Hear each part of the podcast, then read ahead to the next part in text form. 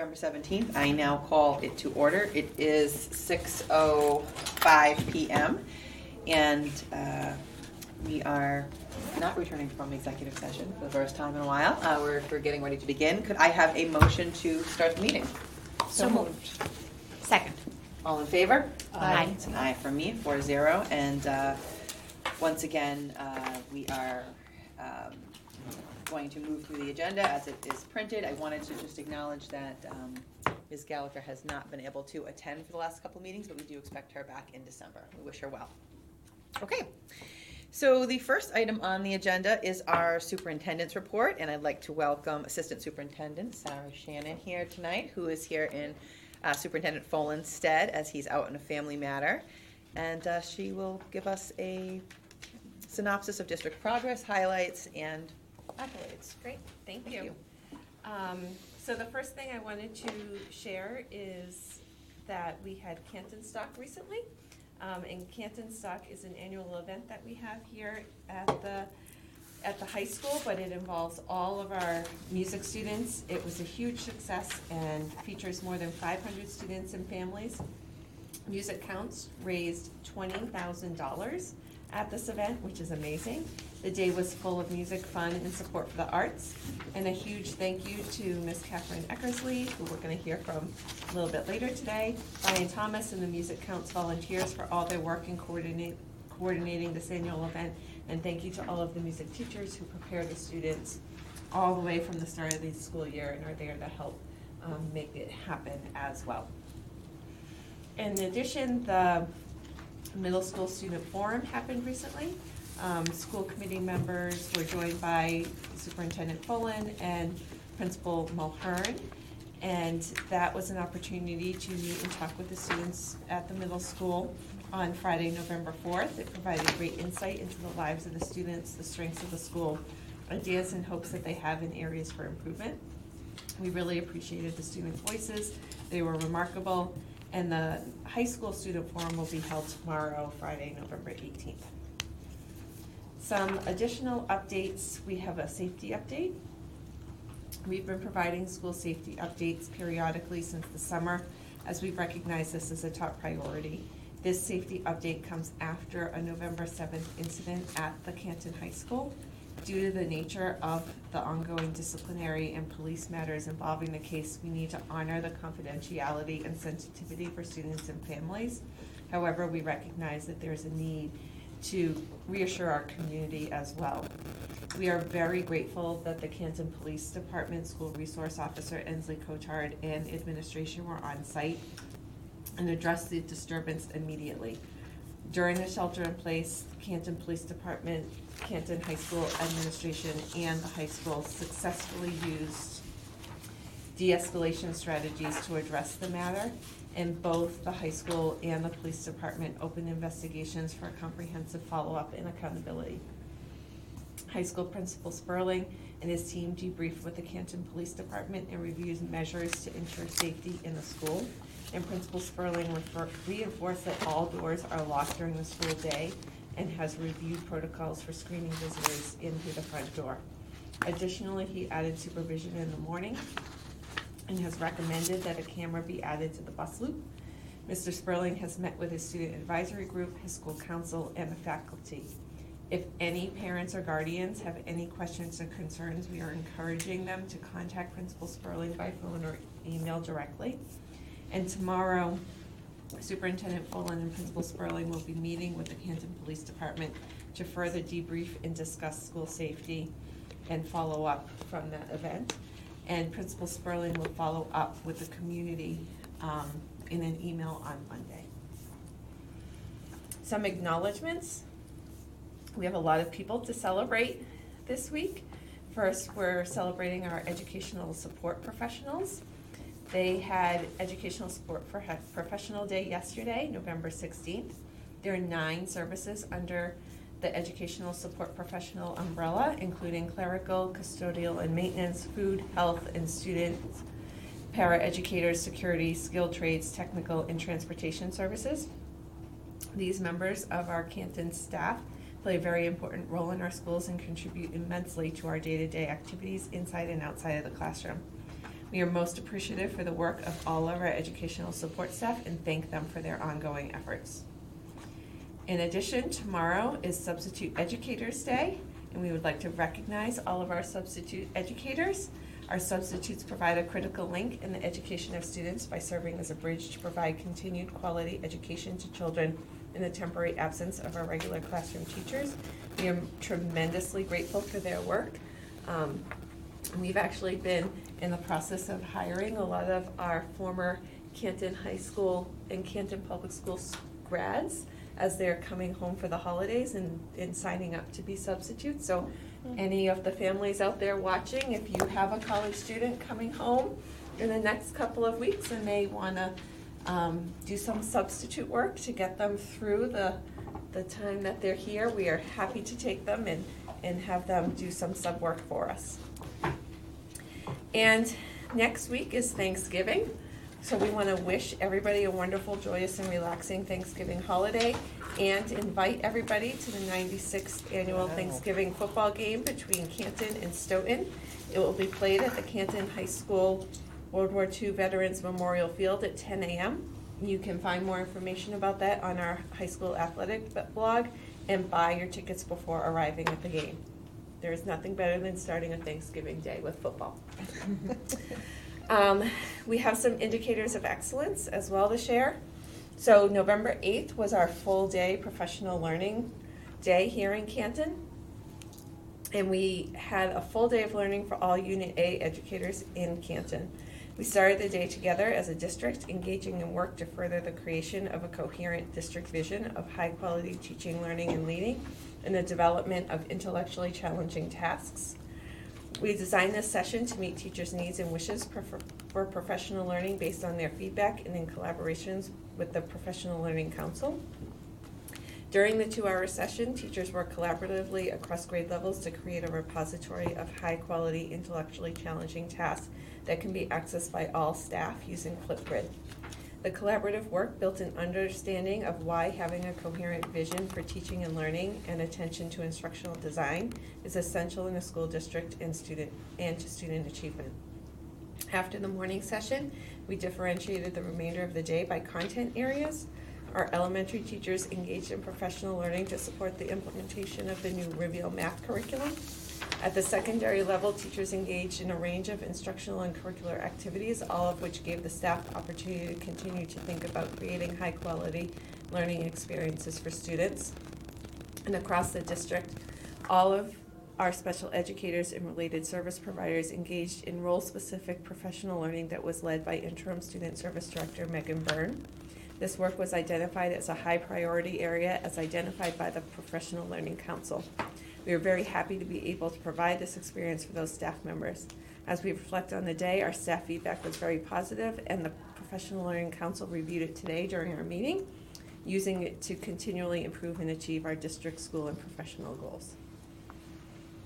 We also want to highlight eighth grader Lauren Raffetto on her first place win at the USTF sanctioned New England Junior Olympic Cross Country Championship meet on Sunday, November 13th.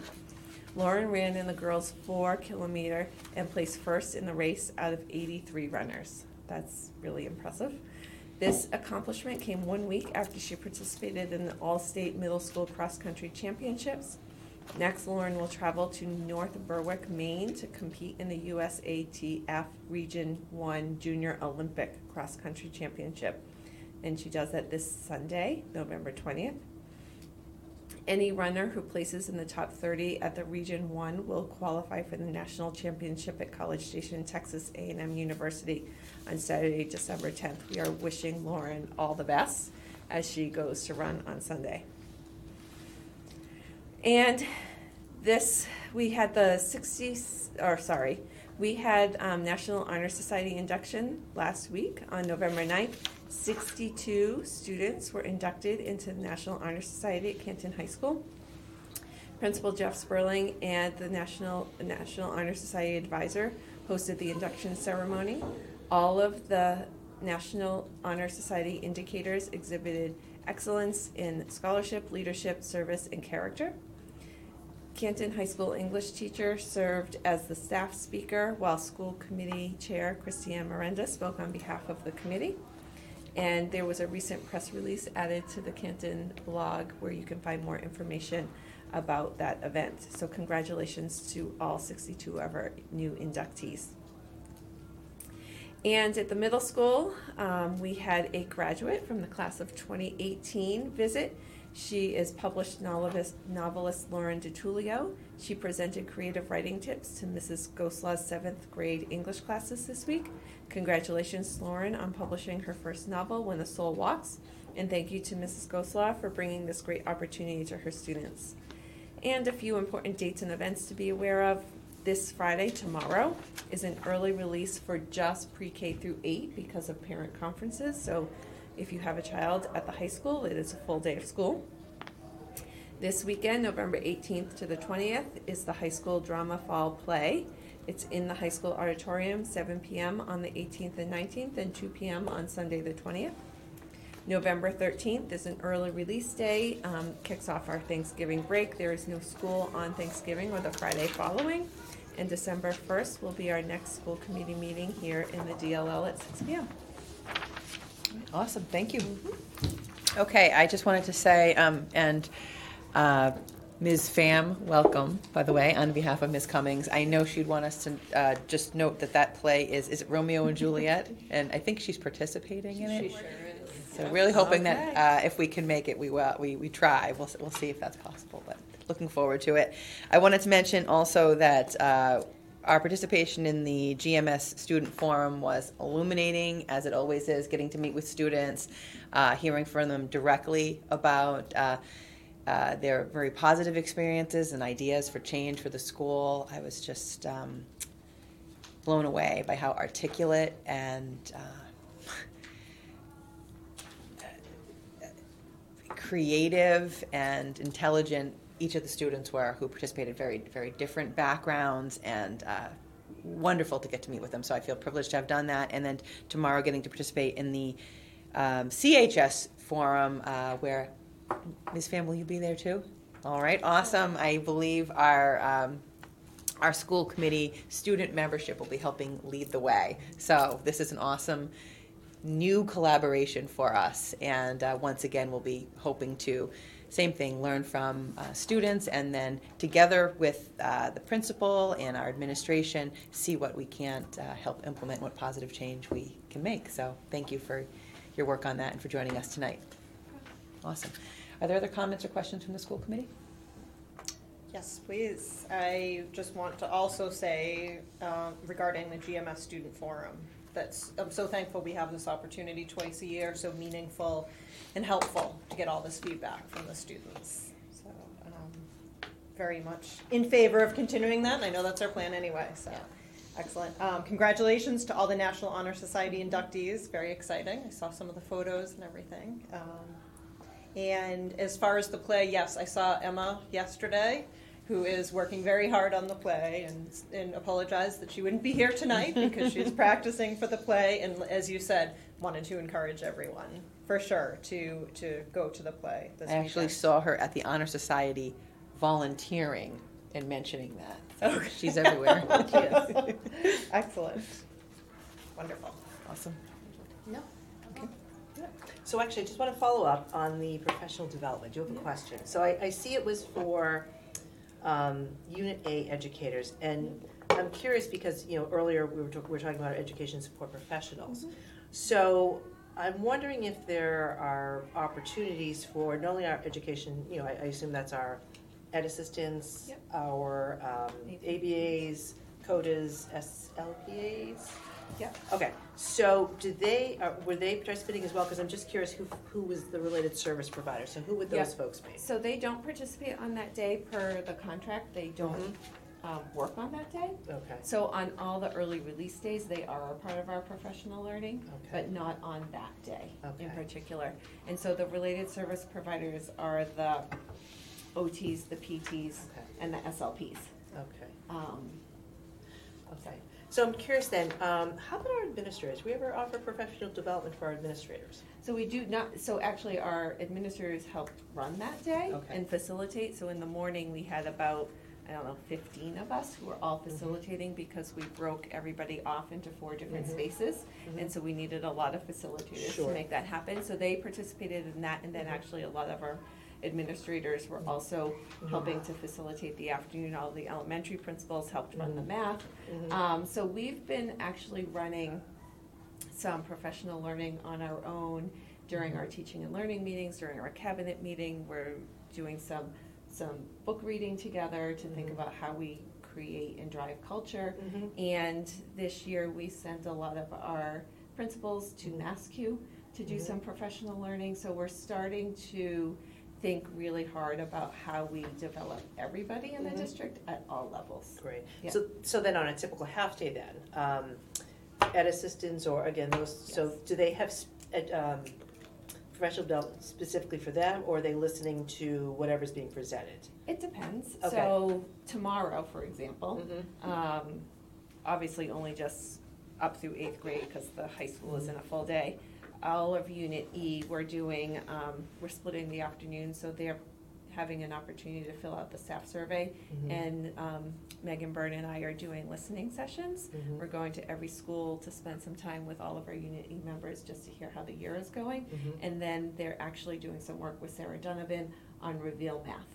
Because they reached out and have given us the feedback that they'd like to do a little learning about the Mhm. new math curriculum, so we're providing that for them. Mhm. Um, sometimes whatever is happening in the building for professional development Mhm. is relevant to them, and Mhm. sometimes it is not. So last year, for Mhm. example, um, we had some very specific, um, professional development Mhm. around the literacy program. Mhm. We had some pro- for professional development around working with students with trauma. Mhm. And so we try to provide them with what they're asking for and Mhm. what is relevant within the regular professional learning for all staff.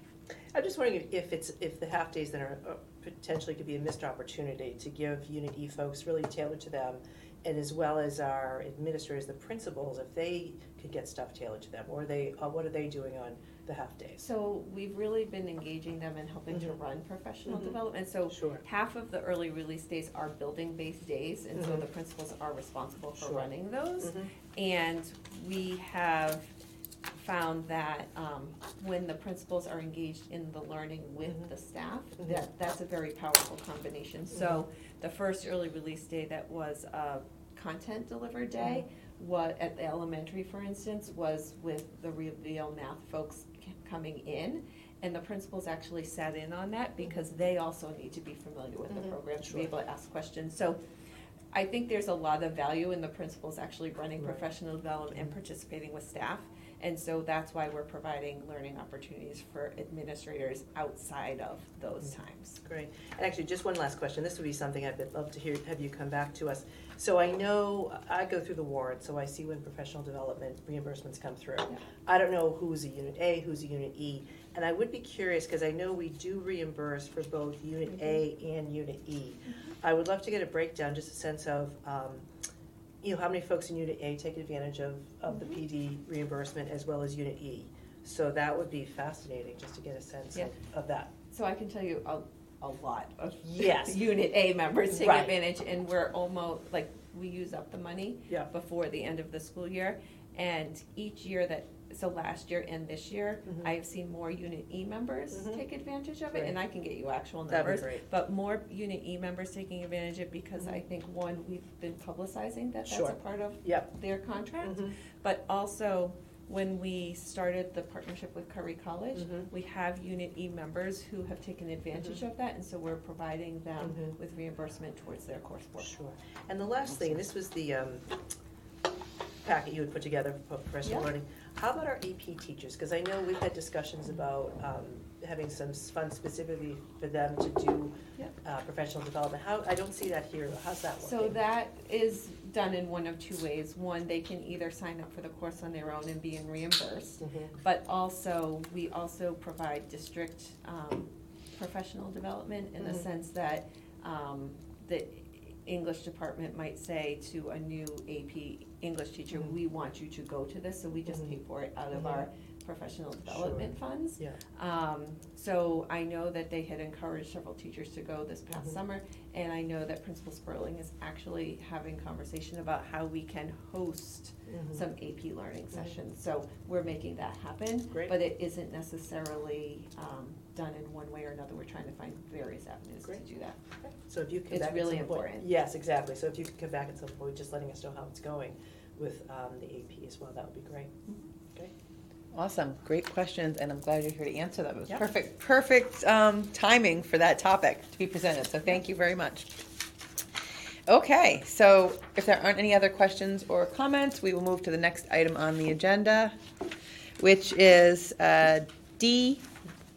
No, it's not. It is C, the Teaching and Learning Report. And we have Ms. Catherine Eckersley here to provide an update to us on the grade five music program. Welcome. Hi, welcome.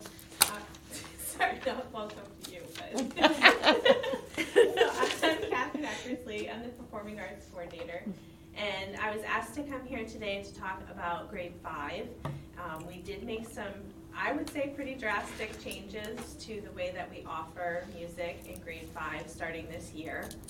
Um, we've always uh, historically offered band and strings before the school day. Um, students had the opportunity to take it if they were able to get a ride into school on the day that it was offered. Um, this year, we began offering during the day school um, class for band and strings. Um, so so far, I think it's off to a great start.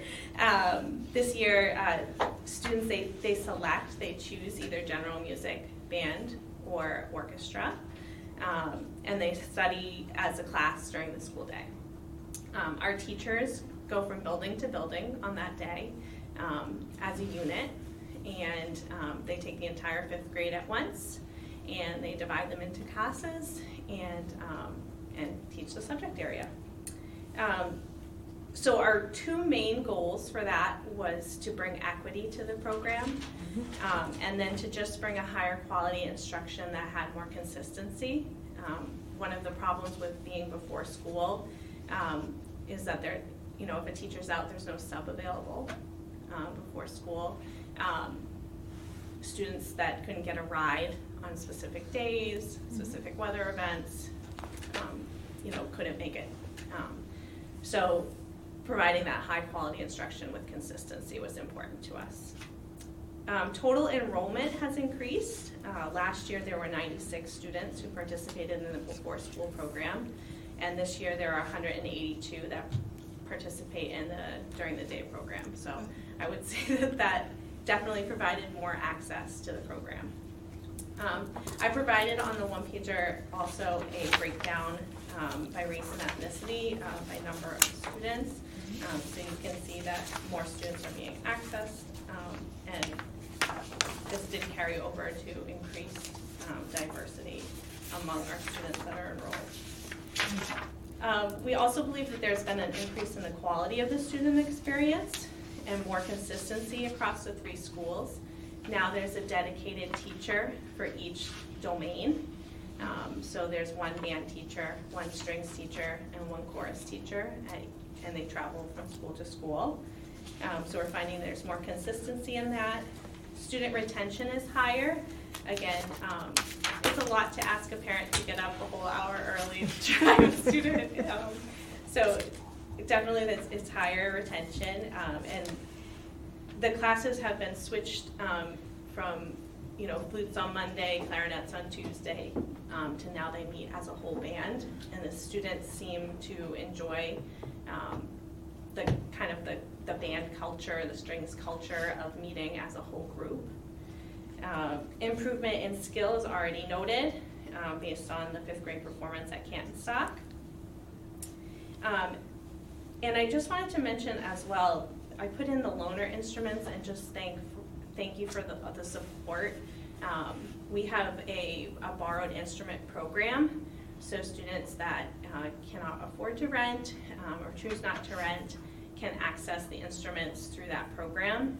Um, last year we had 73 instruments that were being borrowed, and this year we have 88 instruments that are borrowed. So that's um, you know 88 families that are able to access the program because of that. So that's that's huge, I think.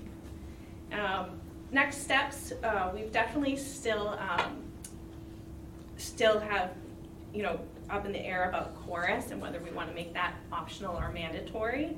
Um, when we surveyed parents and staff, the feedback was pretty split.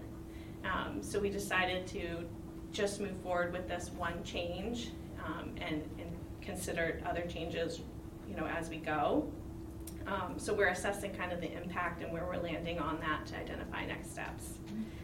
Um, we do, uh, we are, you know, looking at fourth grade as well, and our plan for now is to just continue to offer the before school lessons um, and kind of monitor the progress with that.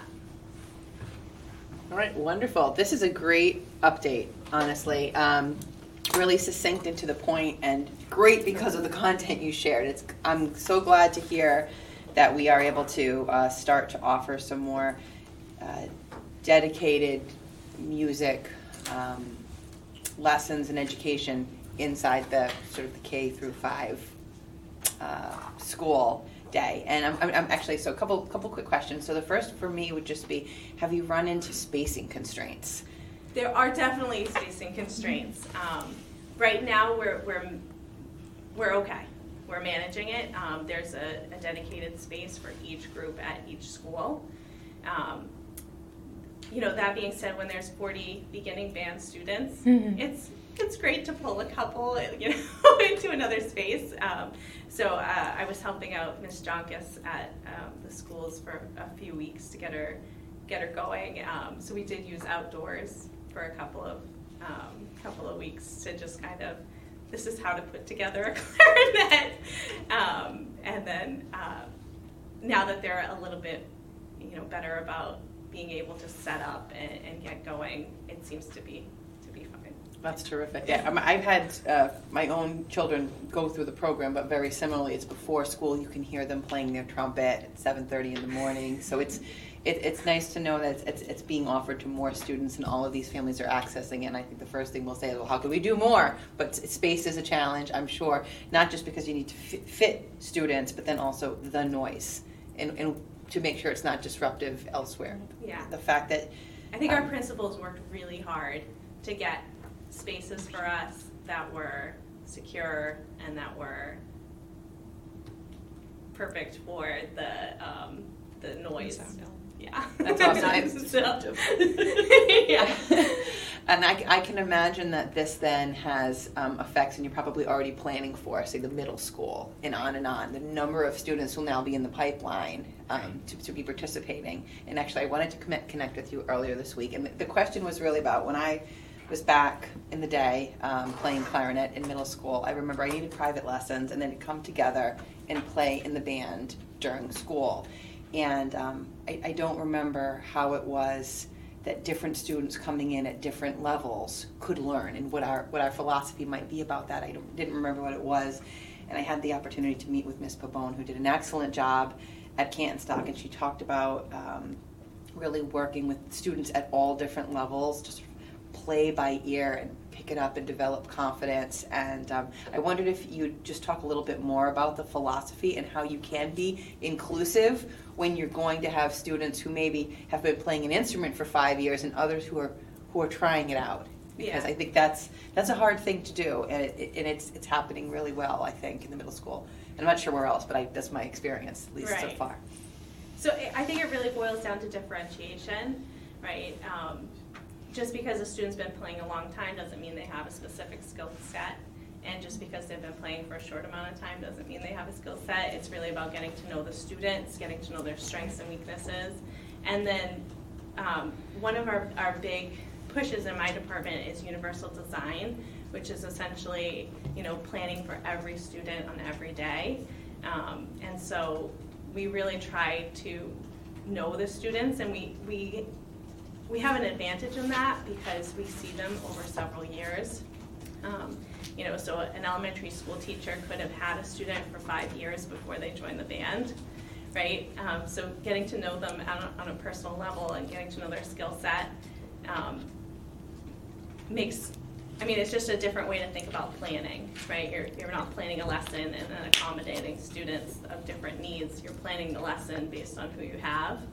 Yeah. Um, and I actually, I have a, a quote from um, Nancy Kidd that I think is relevant to this. Um, she said, one thing that is great um, is having is that I have 22 fifth graders enrolled this year as first-time players. Last year, I only had four. Also, with the different levels, we're able to use more peer learning Mhm. and to do music in parts without anyone feeling lesser than. And nobody forgets to show, oh, that's at the front. Yeah, she said nobody forgets to show up because they're already there in school. For sure. The sheer number of students on that stage for the strings Yeah. performance for Canton Stock blew my mind. Yeah. It- it- let me just tell you, they, they were sitting closer than we were, in rows all the way back, and they played as one. And this was, I believe it was six through twelve. Mhm. Blew me away. Really, I think they did Orpheus and they did um, Spooky Scary Skeletons. An arrangement that was also done and helped by a um, seventh seventh grader. I believe Liam Dunn helped score that. I don't, Yeah. Oh, don't know that's the so family that well, but uh, congratulations to him. Anyway, I just I was really so impressed by how Yeah. far the music program has has come and is going. So I just wanted to say once again thank you, and it really I is. will say, as a high school teacher, I teach chorus at high school, and I have students that, that leave senior year and they go to Broadway, right? And then I've got students that it's their first time ever singing, which is amazing. Um, and it, I think that's really the beauty of it. Um, we really embrace the leadership opportunities for students that are advanced and talented and, and have that edge and comes naturally to them.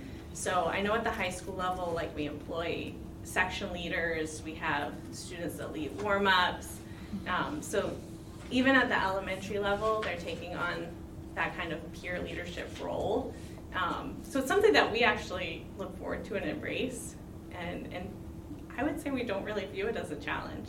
Yeah, wonderful. It's just one of those concepts I think it's hard to get your head around if you, Yeah. you haven't been in it yet as a parent to figure out how this is all coming together, but it really does. I think it's been rewarding.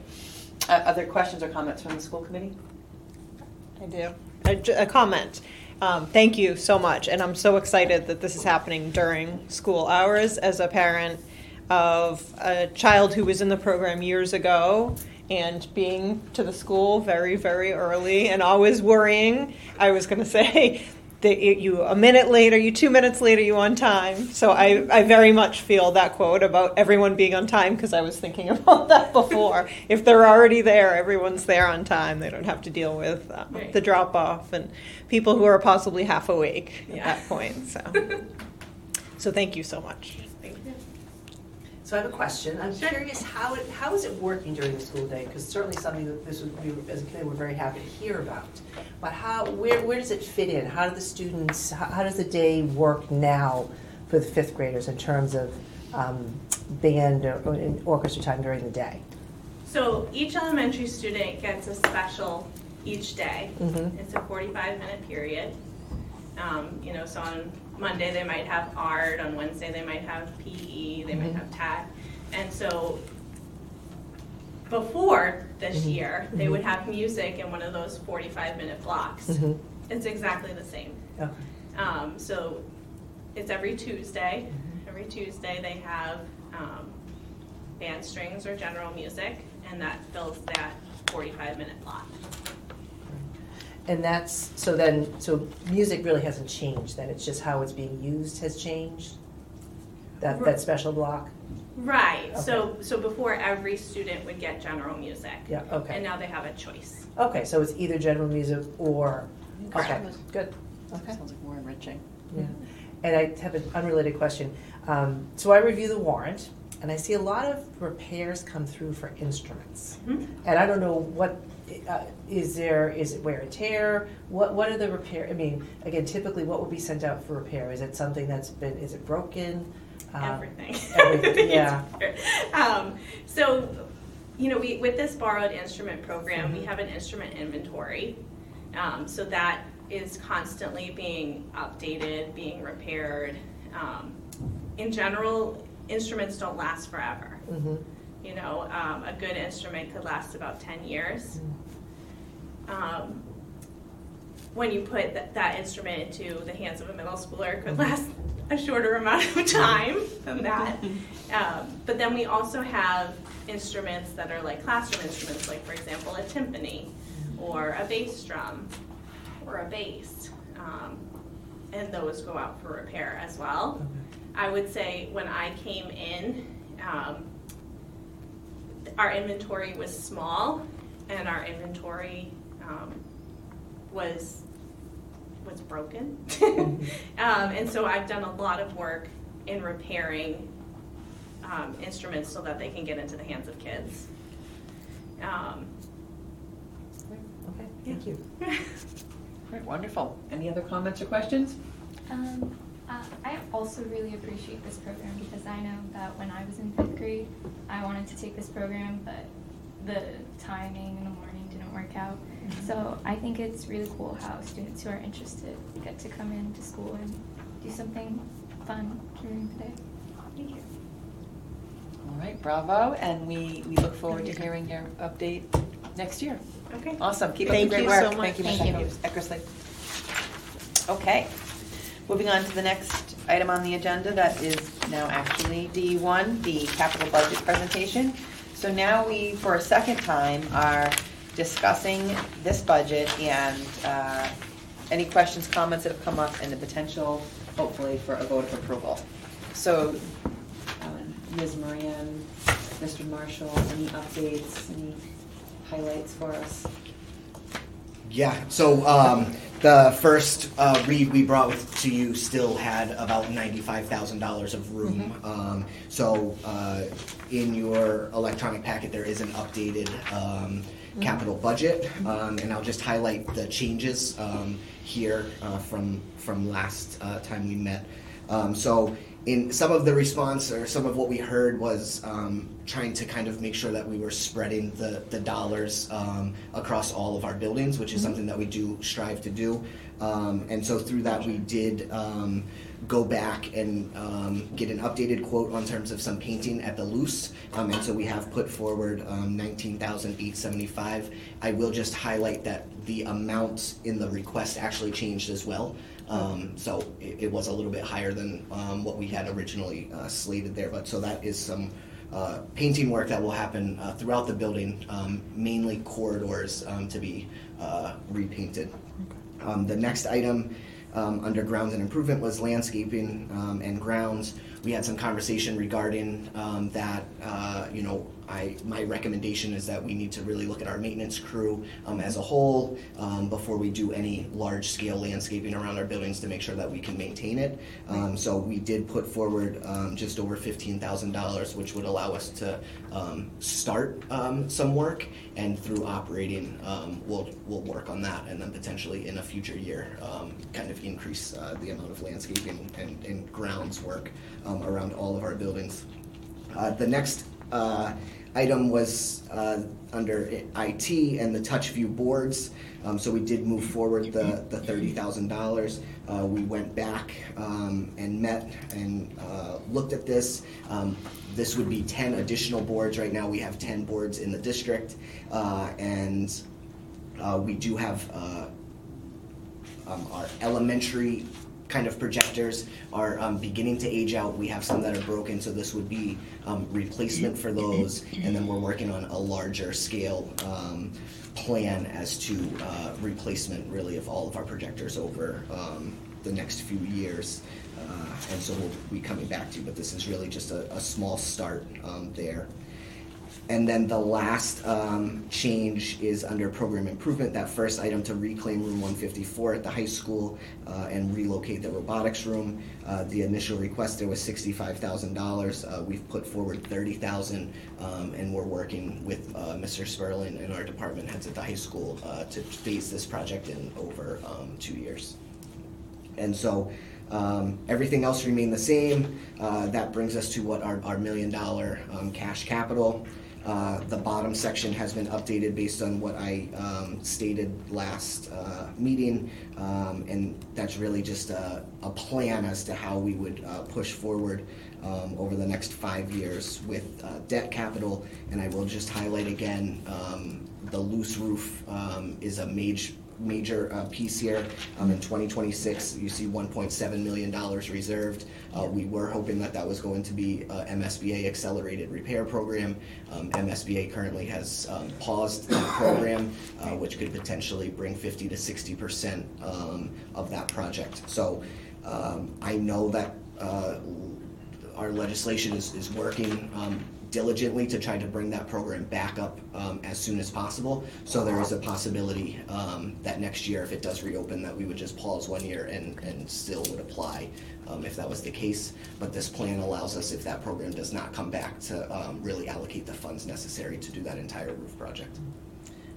You wanna talk about the middle school food service stuff? Yes, um, and so I did, um, I had a brief conversation, um, with, uh, Ms. Lawless, um, regarding food service and we'll at some point tonight, I will just touch on our revolving account, um, balances. Uh, but we did have a, a, a- decent balance in our, in our revolving account, um, so we're looking right now at the middle school, um, to try to upgrade some of that equipment, um, with, uh, not, I would say mobile units, not Yes. portable, I don't wanna say portable units, but Right. units that could be easily relocated, um, when a new middle school, um, comes. We're also looking at the JFK serving line, um, and, and utilizing some revolving funds, um, there. So there are some capital requests that come in and we have the ability to, to source funds elsewhere, um, and so we will do that. So we're, we are looking at, um, all of the food service requests, and Great. there's a likelihood that we will still be able to fund, um, most of them through, uh, some revolving dollars.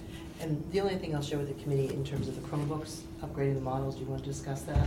Uh, Or just that they're, Yeah, so the, the Chromebook, um, uh, request that came through is an upgraded model based on the last model that we bought. Um, it does, uh, it is a Gorilla Glass model, um, so most of our repair work, uh, for Chromebooks is screen work. Um, so this is an upgraded, um, screen, and it is also an updated processor. I believe the previous Chromebooks that we bought were AMD processors. Uh, these would be Intel processors. Um, part of that was because of COVID, and we kind of got what we could um, at the time. But through that understanding that you know it, uh, a, a better Chromebook is is what our students really need, and so. Um, Julie Shore and her team did come back and say, you know, we could do this for less money with a, a lower quality product, um, but we do think that it's important to move forward with this um, better um, Chromebook. I thought that it was important for the committee to know that, because I think we all have heard over the years that Chromebooks were sold, blah, blah, blah. Again, and now we have the opportunity to uh, address that, so. Right. Good news Great. for teachers, students, parents. Right. Yeah, that's great. Absolutely. Exactly. Comments and questions from the committee? I do have a question. And this is not to, to disagree at all with it, just for elaboration. Um, under program improvement, the volleyball system upgrades, CHS, is that, I don't know if you have details on what that is. Just looking for some elaboration, not a question. Luckily, we have our um, athletic director in the crowd today. Um, But if you give me one second, I can. I, I can speak to why I'm asking while you're looking for that. Um, I know that that's, I don't know if it's one of the sports, but a sport where um, the players themselves have to take things down afterwards. So I didn't know if this was addressing that. I don't believe that this Okay. will address that. Um, It's really a replacement of what the current system um, Okay. is. Okay. So it's two new volleyball uh, standard systems for the main gym, um, and it really standardizes the equipment, so it allows the same equipment to be used. Um, And uh, it also includes new sleeves in the floor um, and new netting systems, but Okay. uh, it it would not change the current practice. That's set up. Okay, all right. Thank I have a question about the Chromebooks, which I'm very excited for. Um, are we going to replace all of the current ones? Uh, So this Or is. what is the Uh, rollout? this is grade four and five replacement cycle, so we have been Okay. trying to replace two years at a time, so they go kind of through their useful life, three Yeah. years. Um, and, um, and then we replace, uh, two, two grades at a time, so this is the fourth and fifth grade cycle. Fourth and fifth grade for next calendar year? Ne- Correct. next uh, school year, not calendar, sorry. That's right. Okay, thank you.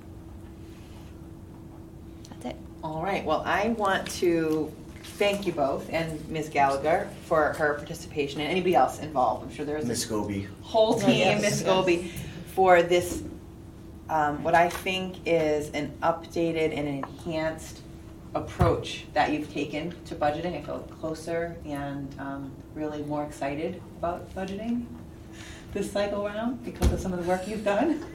Really do. I feel really, really close to this budget, and I'm proud of it. And I think you Usually done does a great job. Feeling some warm and fuzzies, and I didn't give you enough warm and fuzzy last time when I knew you were waiting for it.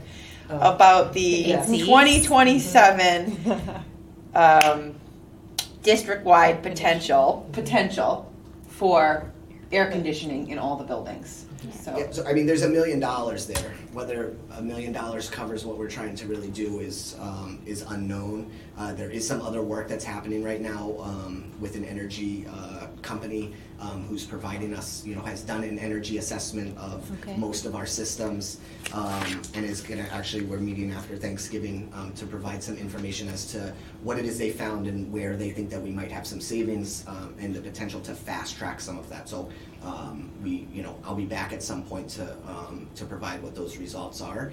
Um, the changing um, utility rates uh, that we are all facing right now impacts what those plans look like. So um, I will tell you that adding air conditioning um, in a time where we're seeing, you know, potential of 40% um, electricity increases um, is not great when you're, you know, analyzing um, usage and things of that sort. So we're trying to take all of that into consideration and, and use, um, you know, some educated guesses as to what um, our energy consumption would be, because not, you know, you can put all of these things in for a million dollars. At the same time, we really need to be smart about uh, the sustainability of it and what increases year over year that that's going to provide from a repair, maintenance, and then just a utility uh, standpoint. So it's not always as easy as just you know throwing a compressor in and you have AC. Great. Um, if you can't pay your electric bill, it doesn't work. Sure. Um, so. We'll- too late though, because last time I was cautious when I heard it, and now I'm optimistic. Yes. So we can remain cautiously optimistic that we'll get there, and the, the idea that it's on the budget now and it can be taken and considered seriously in some way in the future is fabulous, so thank you for that as well. Can I have a follow-up to that conversation? Are we considering, um, ener- like, energy through solar panels or some other way to offset some of that? I wouldn't say considering at the moment, but it's part of that. Um, Okay. It's part of those discussions. Um, so we do have solar right now at the middle school. Um, it, it has not gone great because of the um, the impact on the roof, and we put solar on a on a roof that should have never had solar. Um, you know, been put there. One of those again. Um, you know, you you rush to make some decisions, and um, and it doesn't always work out well. Um, we have aging facilities, um, so we need to really look at that one. You know, but. I'll also be talking about uh, a capital plan, which is going to review our parking lots and all of that. Um, you know, there's always a potential for solar canopies. There's there's a lot of potential out there for solar and what we might be able to do. Um, it's just a matter of, of really looking at it. You know, the, there's some great rebates that are that are there at the moment, um, which will also be part of those discussions, and we'll see how can we best utilize that um, to make improvements. But I I'm not saying that we're like you know we're there and, and considering any specific project. Okay, but it's part of the conversation. Absolutely, It's part of the balancing act that we're trying to figure out from a financial model. yes. Thank you for such a thoughtful approach to addressing, I think, each of the things that we talked about and outlined last time. It really, I think this is broken down very well. Feeling the love? Yeah. With that, I'll uh, We're all ask excited. for a vote of approval on this capital budget. Do I hear a motion? So moved. I second.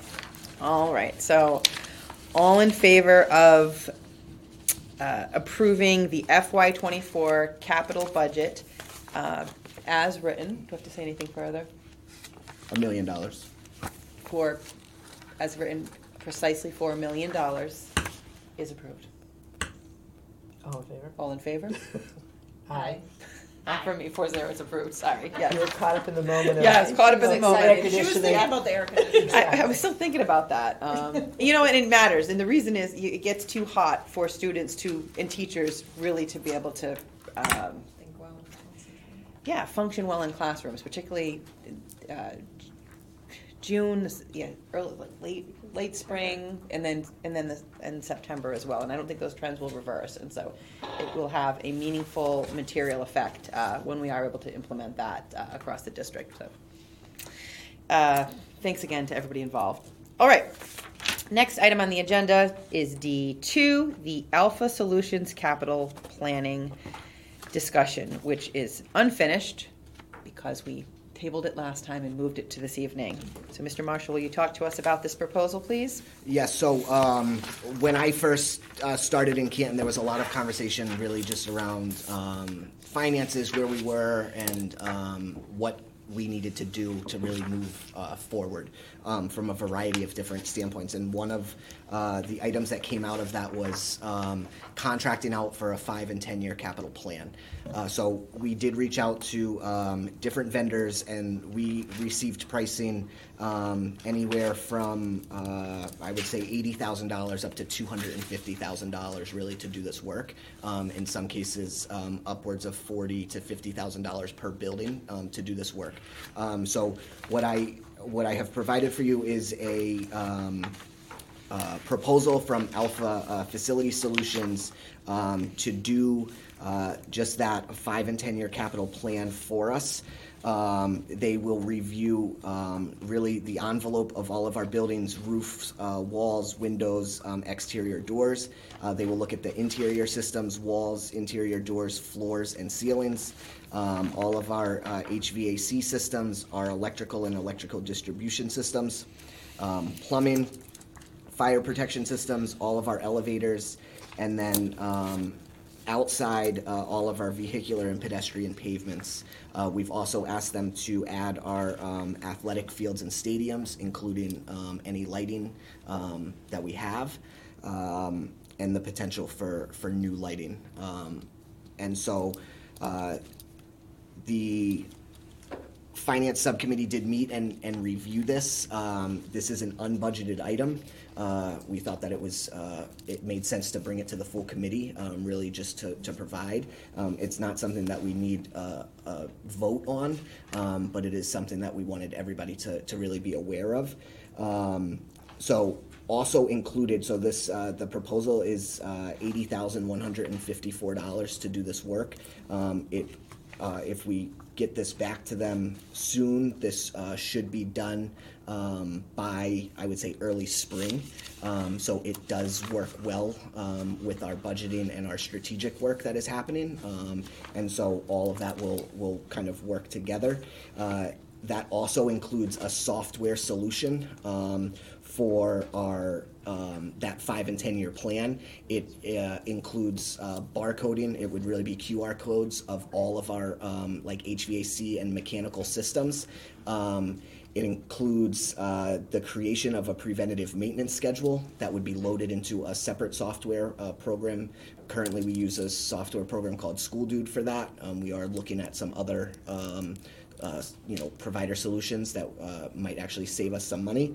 Um, but everything will be QR coded. So if you have uh, 10 rooftop units that all have filters, um, you know, what those filter codes will be loaded in that PM program. And every six months, it will be an automatic work order to our maintenance program to go replace that filter. Um, so it's it, it, takes some of the manual pieces out of it. And so all of that would be created um, as part of, um, of this plan. Basically, as they're going into review, they're going to tag everything right there, um, scan it into the system, and they begin that work um, basically they do that work as they're going in and reviewing it anyway. It just makes perfect sense.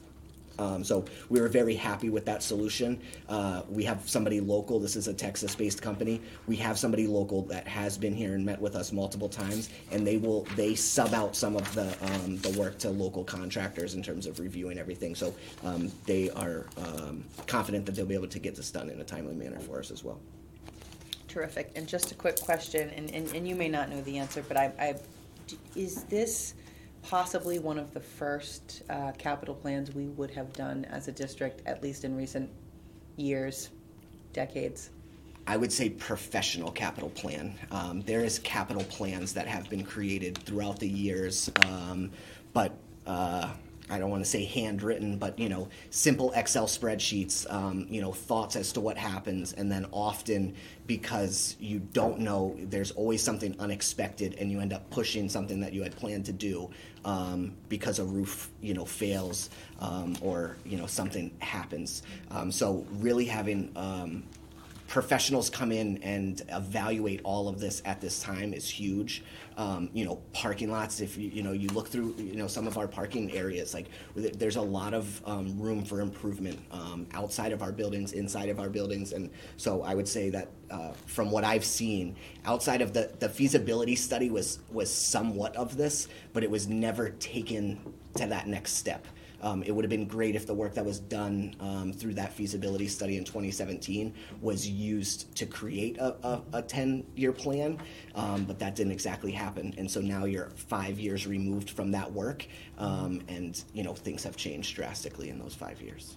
Yeah, Thank you. I think that uh, the opportunity for us to move from what was probably uh, well-intentioned and um, informed, but largely reactive model to a proactive model, considering the aging infrastructure in the um, community that is very well maintained, but sometimes can be um, illusion, like an illusion in a way.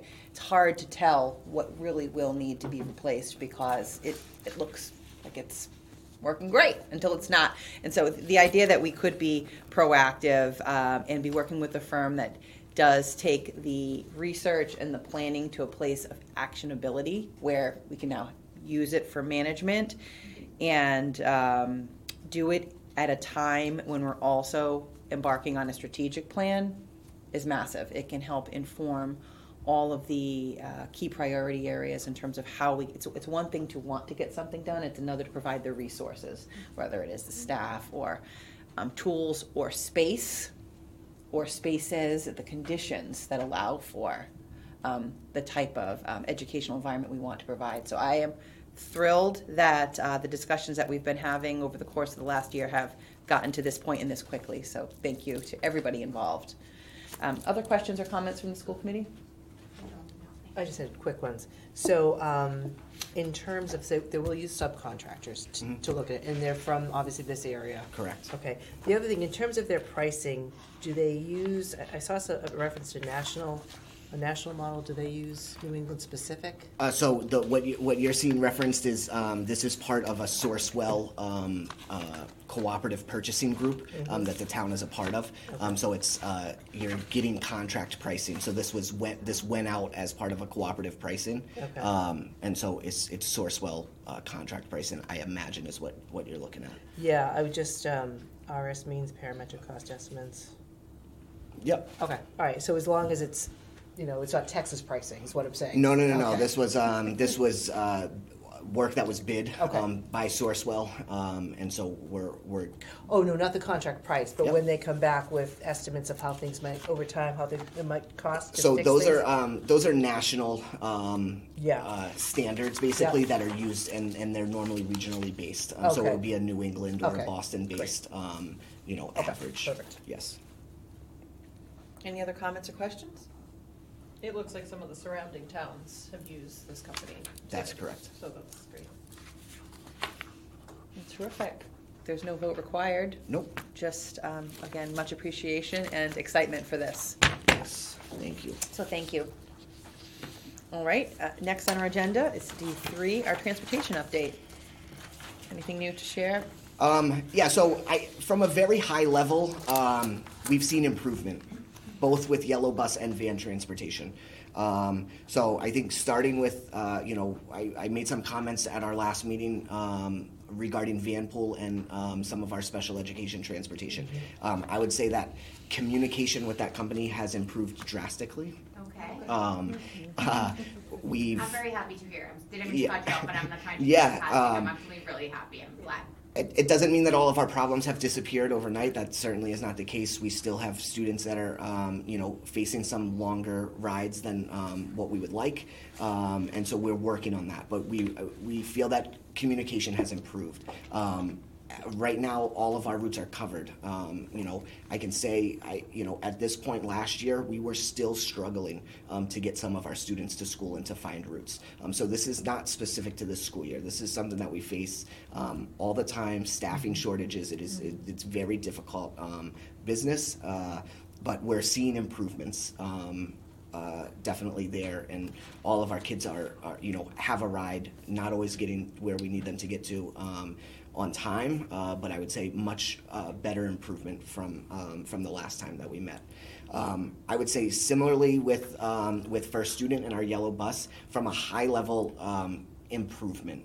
Uh, communication has improved. Our weekly meetings um, have improved. The coordination um, with Miss McLeod and, and First Student Management is is working much better now. Um, I, there's some honesty and transparency that I think has has just naturally come out, and people are feeling more comfortable with each other, which just helps, right? Like, tell us whatever is happening, whether it's good or bad. It doesn't matter. We just need to know. Um, you know, 6:30 this morning, I you know I, I get a, a message from First Student. We have a sub on this ride. You know, this route it might be running late. Um, this driver overslept. Uh, we put you know our manager left in that route. The driver's on their way. Um, little things like that that we were not getting before, um, which help us. We can provide that information to our principals. Um, we still can improve our communications to families. Um, we encourage everybody to sign up for the app because that is where we will be um, trying to, to really start sending those messages, and we're going to send that communication back out as it appears that some people might have missed our initial communication regarding the app. So, um, so we will send that back out. Um, at the same time, we still face some some challenges. We had a new driver on Route C14 this uh, week. Um, that is a Luce St. John's PM route. Um, Monday was uh, that afternoon route ran very late. That was the driver's first time on their own. Um, the driver did uh, complete three days with the prior driver last week. Um, ran that route last Friday on the holiday by themselves, um, and then got in the bus Monday with a bus full of students alone, and it's just a whole new challenge. Um, First Student put a monitor on that bus on Tuesday for us. Um, we saw some improvement. It still wasn't great, um, but it improved. Wednesday, yesterday, that route went out um, with no monitor. We didn't. It didn't get worse than Tuesday, but it didn't improve. The monitor went back out um, today. We did see, um, you know, about uh, 15 minute improvement again today. We're still still working to to get that um, improved, and we're looking at some of the St. John's routes that the the Hansen time change, um, you know, was certainly new to me because I hadn't seen that. Uh, but the geographic region of um, Luce versus Hansen and that shift in late school really impacted transportation in our routes. And so a lot of questions is why did you not keep everything the same as what it was last year? That's really the reason. So in some instances we tried and that's where we failed. Um, and so we still need some work to do um, on on some of those St. John's routes. So we know that we're working with um, families and and trying to get some of those kids home, um, you know, earlier. Uh, but uh, for the most part, I would say uh, i- improvement overall. Terrific. Questions, comments from the school committee? Couple just quick comments. Um, the app, for sure, I, I wrote to you last week about that, added it, and it's very helpful, very helpful, and very simple, I think, to add and to, um, to utilize, so I would definitely encourage anyone. Um, I can say, especially when it's raining or particularly cold, very nice to be able to know exactly when you need to go out your door, and you can stay nice and warm and dry before that. Um, the other thing is the parent surveys, which maybe we should remind everybody, do the surveys for all the schools. Um, that will be interesting, the feedback, because the last couple questions Or about the are buses, yeah. buses. Great point. I just want But to say. thank th- you so much. Yeah, and thank you for that granular detail. That actually painted a great picture in terms of um, not only the. Prof- it, it's wonderful to know that throughout this whole process, which has been tough, that um, professionalism is continuing to sort of rule the day on both sides, and the the operations um, back and forth in the relationship that you have is improved and working, considering what could happen if if uh, tensions had run high and not cool heads had prevailed. So fabulous um, to everybody, um, fabulous uh, work, and congratulations to everybody for, for that. Um, and then the detail that you just provided in terms of what First Student is investing in trying to make this work, to, to have um, more information, knowing in a top, tight um, labor market, what it must be like first to find qualified drivers and then second to train them. And that they took the extra steps, I, I wouldn't have thought of that in terms of riding the three days, testing the route, getting on, and then, right, it, rightly so, it's probably nerve wracking for somebody taking a job on like that. And then the work that's happening over the course of the week to try to um, improve every single day. And so that, that context, I really think does help us understand the human element in all of this, which is it's present for all of us, right? So um, thank you for sharing that too, and I'm, I'm glad to know that First Student is investing in that time to get their drivers up to speed. I think it says something, hopefully, for at least the future this year as we ride this contract out. Okay. Two, two follow-up questions. Um, I'm glad to hear that the band conversations and partnerships have improved. Last time I mentioned having a meeting with Yeah. your leadership team. Is that something that you feel is necessary? I don't wanna leave it open-ended. If we should be doing that, I'm happy to, and I think that we should. If you think that it's not necessary right now, maybe we do it later on. Yeah, at this point, I don't think it's necessary. I think that um, uh, communication has improved at least with, with us and, and, and management, administration, and so I think we kind of take it from here. Um, but if at, at any point, you know, I will certainly um, recommend that, that we do that. Um, so as, as we get through, you know, some different times, it, it might make sense. And I think um, it might make sense regardless to, to set something up, um, you know, uh, at the beginning of the calendar year um, with both companies, just for, for a check-in. Yeah. Um, you know, because we we have faced so many challenges, and I think it's just important to debrief some of that and, and really see where um, where we all are. I think that's a great idea. Thank you. And my second question was, or comment was the app. I also have the app and I love it, but I did miss the first email.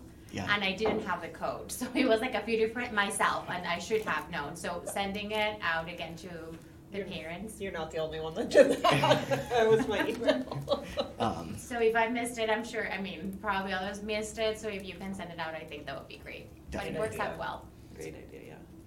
Awesome, and I'm glad the discussion I heard uh, that happened at the last school committee meeting really did um, help move the ball along with Van Pool. So, yeah, sometimes a little can go a long way, and I know you're doing all the work on the back end with your team. But thank you.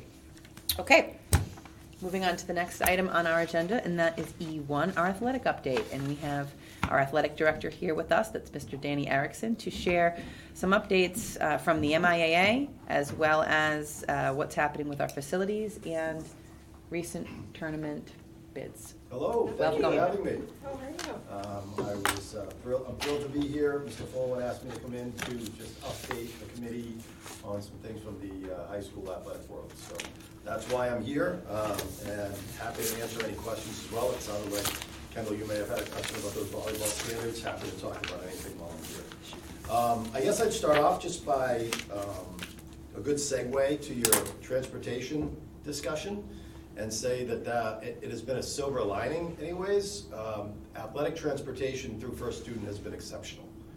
Um, We had a lot of struggles last year uh, with uh, filling our trips. And um, I've been very impressed on the charter side of things with First Student. So uh, we have been able to fill every trip that we've requested. Um, It's been, it's been a a very successful ride on our end so far.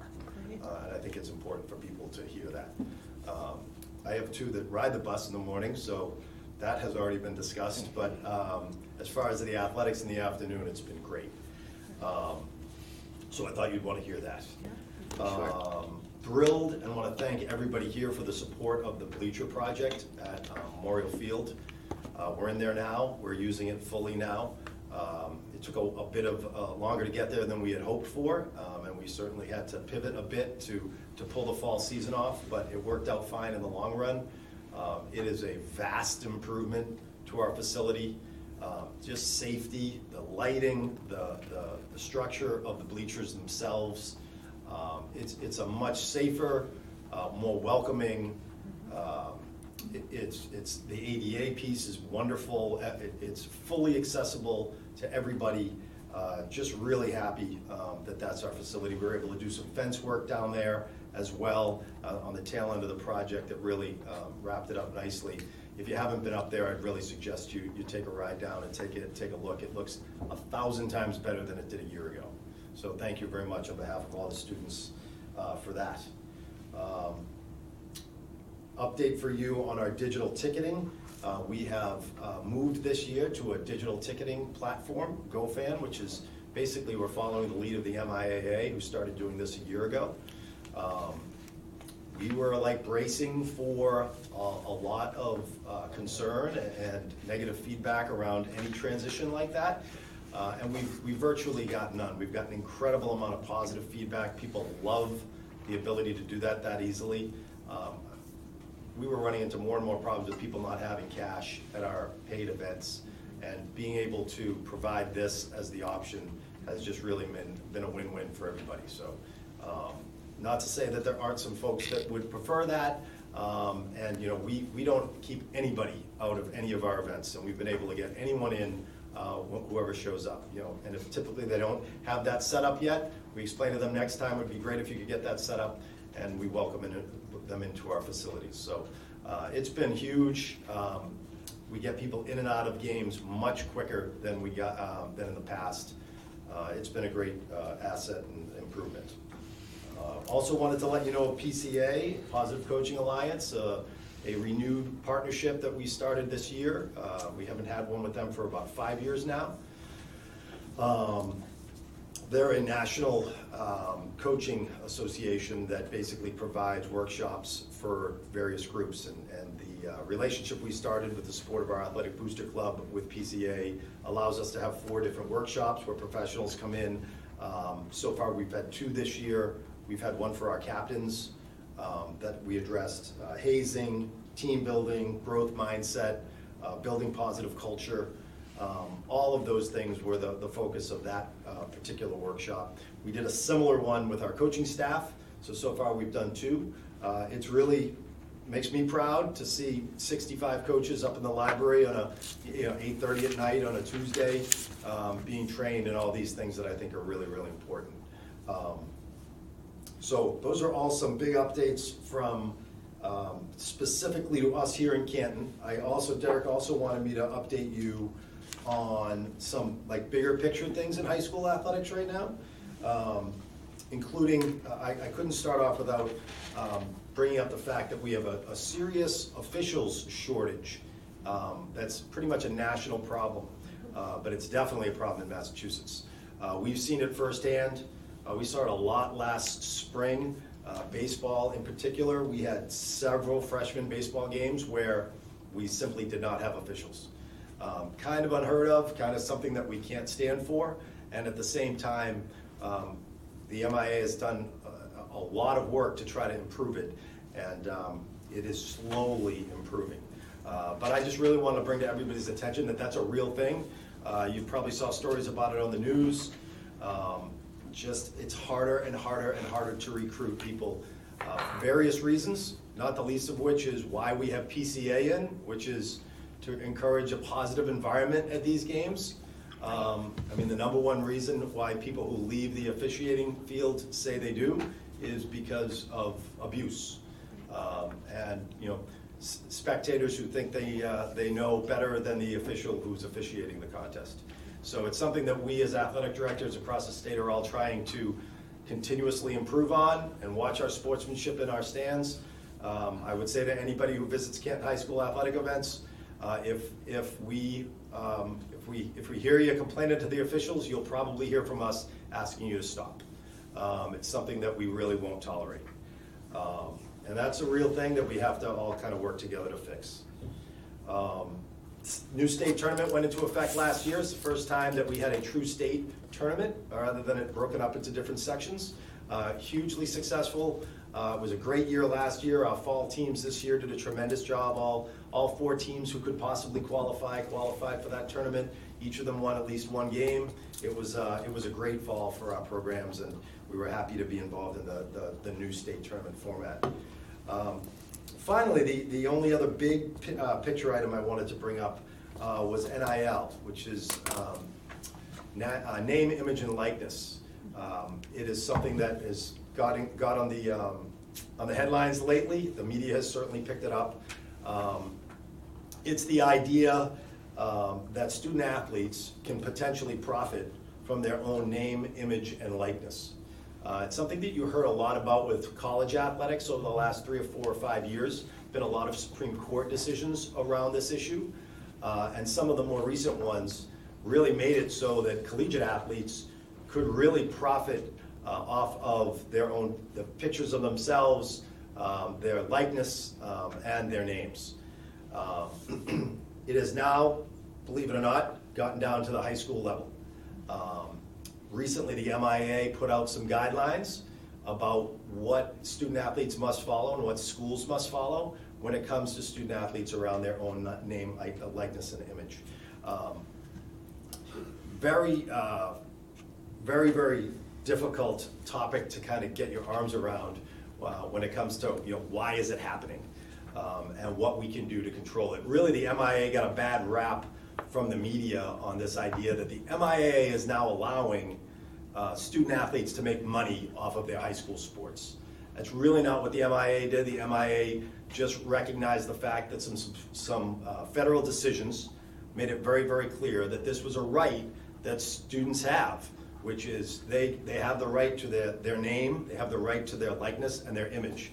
They can't go out and sign a contract with a company to wear Canton High School gear and talk about Canton High School athletics. They can't sign a contract with a company and then come to our games wearing their equipment.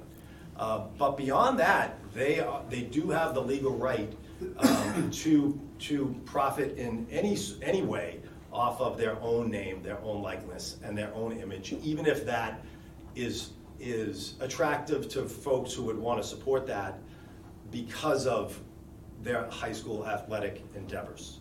So they're connected, but they, we have to make sure they are disconnected. Um, so uh, the MIAA really has given us quite a bit of support on this. Um, I've taken a couple of workshops with them already on how we can start educating our local community on the do's and don'ts. Um, kids can very easily make a mistake on this and lose their amateur status which is basically what allows them to play high school sports. Um, if a student athlete were ever to take, take money for something that was in violation of the NIL, um, then they would lose their amateur status and wouldn't be able to play anything but a professional sport for the rest of their life. Um, so that's it's it's all pretty high stakes stuff when it comes to that.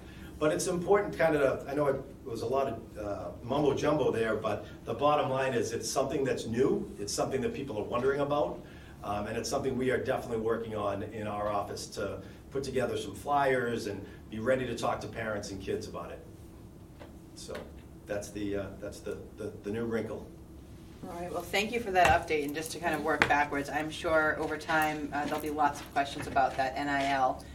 Um, guidance, if you will, because I can imagine uh, with the rise of social media and the intersection of those two things, we could see uh, uh, some positives and then some challenging areas for students. Do you are you already talking about that with them, or are we kind of waiting to see how this all emerges? Yeah, I mean, I, I went to our um, athletic director conference in Hyannis last March, and I sat in on a workshop on NIL and they were talking about how this was going to come to high schools sooner than we thought. Yeah. And I took very good notes and paid a lot of attention and was interested, but had no no part of me thought that I would be here 13 months later, um, hearing the MIAA make a statement like that.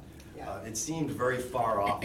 So this is moving very very quickly, um, and uh, yeah, we're we're just trying to get ready uh, to advise and, and help.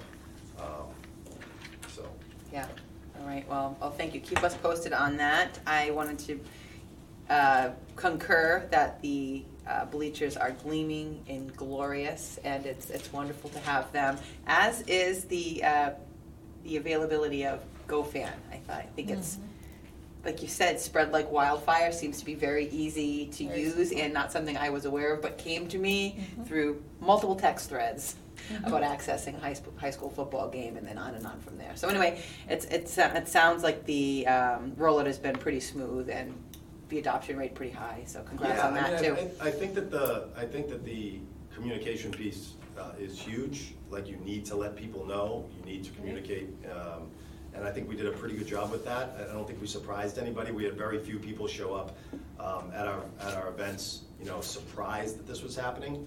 Um, We've been able to contact the visiting team a lot. It's been more, more, um, any sort of negative feeling has come from basically visiting folks who were not aware. And we're trying our best to work through other athletic directors to make them aware. And really, when, when we move um, the calendar forward a year or two, there are just gonna be way more schools that are on board with us uh, than there are right now, and, and it'll be second nature to everybody. Yeah, that's part of pioneering something new, so. That's right. Little Understood. implementation dip, but honestly, it hasn't been bad at all. It's been great. Terrific. Questions or comments from the committee? I have a few. Um, First of all, I completely agree about GoFan. It's been excellent, very helpful. And the one mistake that people can make is buying the tickets on a cell phone and then leaving that cell phone at home. Not saying that we did that, but we may have. But it's all in the name of supporting Canton sports, so we're good. Um, Won't make that mistake again, right? The Um, FAQs. Right, exactly. Don't We would leave. take your What word is on the it. one mistake you we would could take your word make? on it and let you in without your phone. Oh, it's okay. It's okay. Um, no, but congratulations to the fall sports teams for sure. We were at a bunch of the games, so it was um, very exciting. And um, the summary, I want to give you so much props, so many props for the um, summary email that you sent of the postseason sports and all the information. It was just so concise and the links and everything right there. It was extremely helpful. Oh, thank you. So, and I know I heard that from others as well. So I'm sharing my own experience and others from that. Um, what else? Um, Paul Parnell says hello. I saw him earlier this week. Oh, That's probably a blast from the past, Yeah. but didn't want to forget to tell you that he said hello. Right back at them. Okay. That's all I have. All right, well, I want to say uh, also congrats to our fall sports uh, teams overall and those who made the state tourney bids, which is great. Yeah, If there's anything that we can do um, to get creative to, to help uh, support uh, communication and create a culture that is more welcoming and inclusive for our officials. It sounds like you're already doing the tough work, which is having hard conversations with grown-ups and probably others about how to be positive. But if there's something more that we can do to help with that, certainly uh, do let us know because I think uh, uh, we want to set the most positive tone we can, and this is something that's pervasive in society and any any any time that someone is welcomed uh, to Canton, we hope that they have a great experience. And Yeah, we I know mean, it's it's hard. It's a tough nut to crack, but if it's, if signage alone won't do it, but whatever it is, please let us know. It's, it's one of the real reasons where we restarted our relationship with PCA, i- is that's really one of their specialties, is making sure everything is a positive climate and a positive culture. Um, So we're, we're doing our best. It's certainly not a new issue. It, it's not a new issue, but it has been particularly bad the last couple of years. Um, You know, in, in general, we run, we've run into, you know, quite a few negative headlines in Massachusetts around high school athletic programs around the state. And I am certainly not naive enough to think that something, you know, along those lines could ever happen in Canton, because it certainly could. All I can say is that we do our best to try to educate our kids on those dangers, uh, around all those issues uh, that we, you know, do see occasionally in the, in the headlines. Um, So we're doing our best to try to, to do a good job with that, so. All right. Well, thank you for your leadership on all of these topics. Thank you. Appreciate you being here tonight. Thank you very much. Thank you for having And me. one more thing, much. just to the point, I want to just further what you said. The fact that you're having um, the team leadership and the coaches involved in the training that you were discussing, Yeah. I think is a huge measure towards that, setting the culture right from the top I hope so. correctly. We can't have every week be referee appreciation week, although I think that was great. That was, that, there was a really good focus on it that week, so, um, anyway. But Thank you so much. Thank you for having me. All right, thank you. All right, the next item on our agenda is item E2, which is a review of an updated district policy, JIC. Uh, Specifically, there's some language around Mass General Law, Chapter 71, Section 37H three and a quarter Quarters. and three quarters? All right. Uh, And we are hoping to have members of the policy committee talk to us about that and take a possible vote of approval.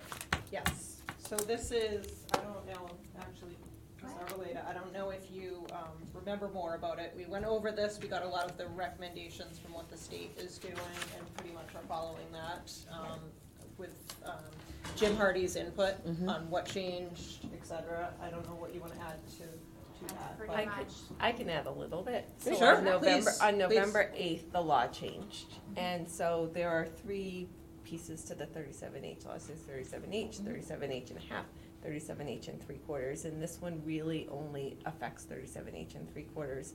And basically, the shift is that, and as I say this, it's nice because we are already taking the measures to do what they ha- are asking us to do. So, um, when a student violates a code of conduct in our handbook, um, the new law is asking us, not asking us, it's telling us, because it used to ask us to, and now it's saying you have to do this. You have to consider alternative remedies prior to suspension, including restorative practices and peer mediation and things like that. And so already as a district, we are doing some of that, we are continuing to train to do some of that. Another component of this new law is the documentation piece and making sure we have all of the documentation of all the things we have tried prior to suspending a child. And what's important to know is that what it doesn't do is it doesn't preclude us if the incident is severe enough from suspending. Um, it's really asking us to consider the incident and the history of the students involved and sort of what has happened up until that point before rendering a decision. And so I think that it's very in line with what a lot of schools are practicing already. Um, but it is a change in language. It does go from, you know, principals should to principals shall, which is very different. Um, and so that's the, that's the change. Am I correct in saying this, and please correct me Yeah. if I'm wrong, that the changes within the policy apply only to students with IEPs or five oh four plans? Is that an incorrect No, correct this is statement? everybody. It's everyone, okay, all Mhm. right. Yep. Okay, Which- not the which- policy itself, but the changes that were The made. changes apply to everybody. Okay, all right, Mm-hmm. all right. We should review that, because they had the same understanding. You, yeah, It had to be noted. I have Interesting. that note from our meetings, but, No, this applies to everybody. okay. And Um, the other thing I think, because I've had the chance to background on this policy change as well, separate from the subcommittee, um, with Superintendent Folan, uh, is it also true that our student discipline policy, JIC, has uh, been amended to come closer in line with the full recommendation from MASC? Not that we were part of that conversation, we might have, but we were, I, I I wasn't at least. So recently. could but I, not.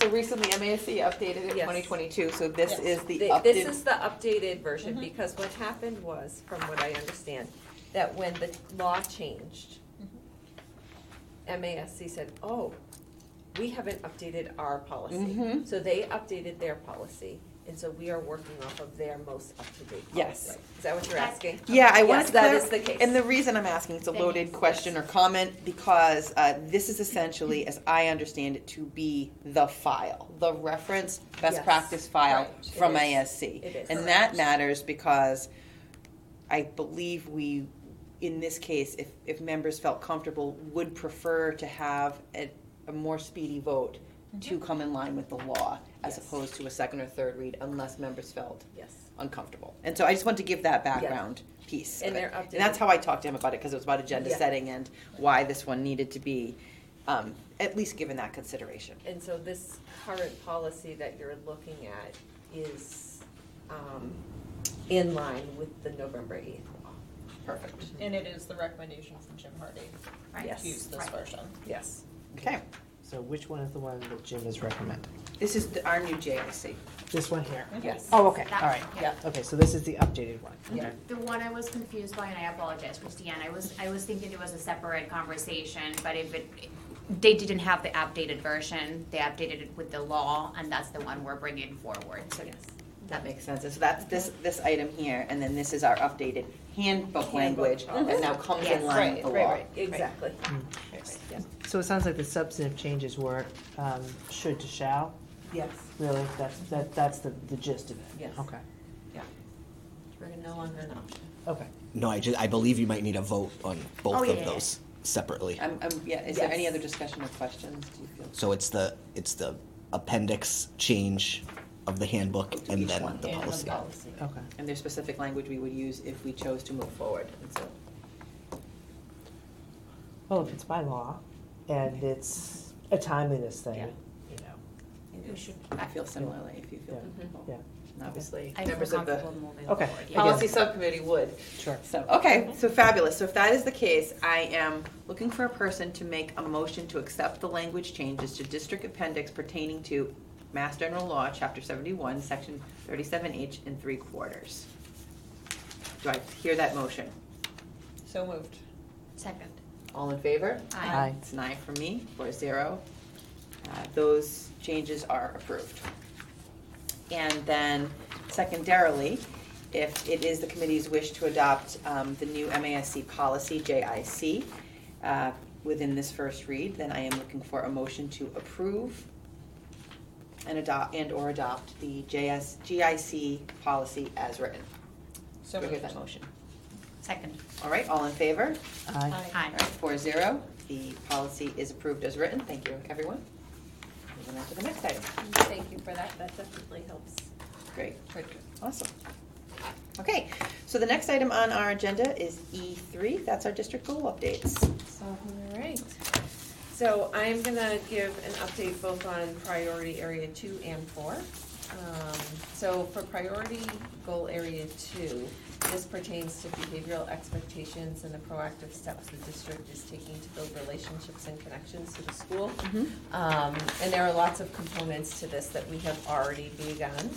Um, first, and I do, Josh Fogel is here as well, so he may jump in and, and help out with any questions, cause he helped design a lot of the components that are helping us move forward in this goal area. Okay, Um, so prior to the start of the year, Mr. Fogel actually helped develop and implement a pre-K to twelve system to track behavioral incidents and design clear response protocols for the different levels. great, Um, we had in the past used, uh, system six through twelve, but really didn't have anything at the elementary level, and so thanks to Josh, we do have something now. Um, so new this year, the elementary level has a behavioral referral form where staff can enter inf- information about students' behavior and immediate notices go to building administrators educators collaborate with the administration team, or they did, to build the form. We actually had a meeting last spring where we worked um, collaboratively with members of all different stakeholder groups to create the form and make sure it had what it needed. Um, And so the entries include setting information, sending information such as the referring staff member, student's name, incident details, staff response, additional support methods in which the family was notified, and mitigation efforts moving forward. Um, and as I said, we were already working towards some of what you just voted Mhm. in, and this is one of the tools that actually allows us to maintain all of the documentation that the new law actually is asking us to do. Great. So that was really fortuitous. perfect. Um, as I said, the middle school and the high school use Rediker to support and track student conduct, and the tracker has, been this tracker's been well received by educators and administrators, and it's allowed for appropriate follow-up and tracking of behavior patterns. And in the memo that you have, there are samples there for you to see, they're tiny, but we could always provide, you know, bigger versions of that.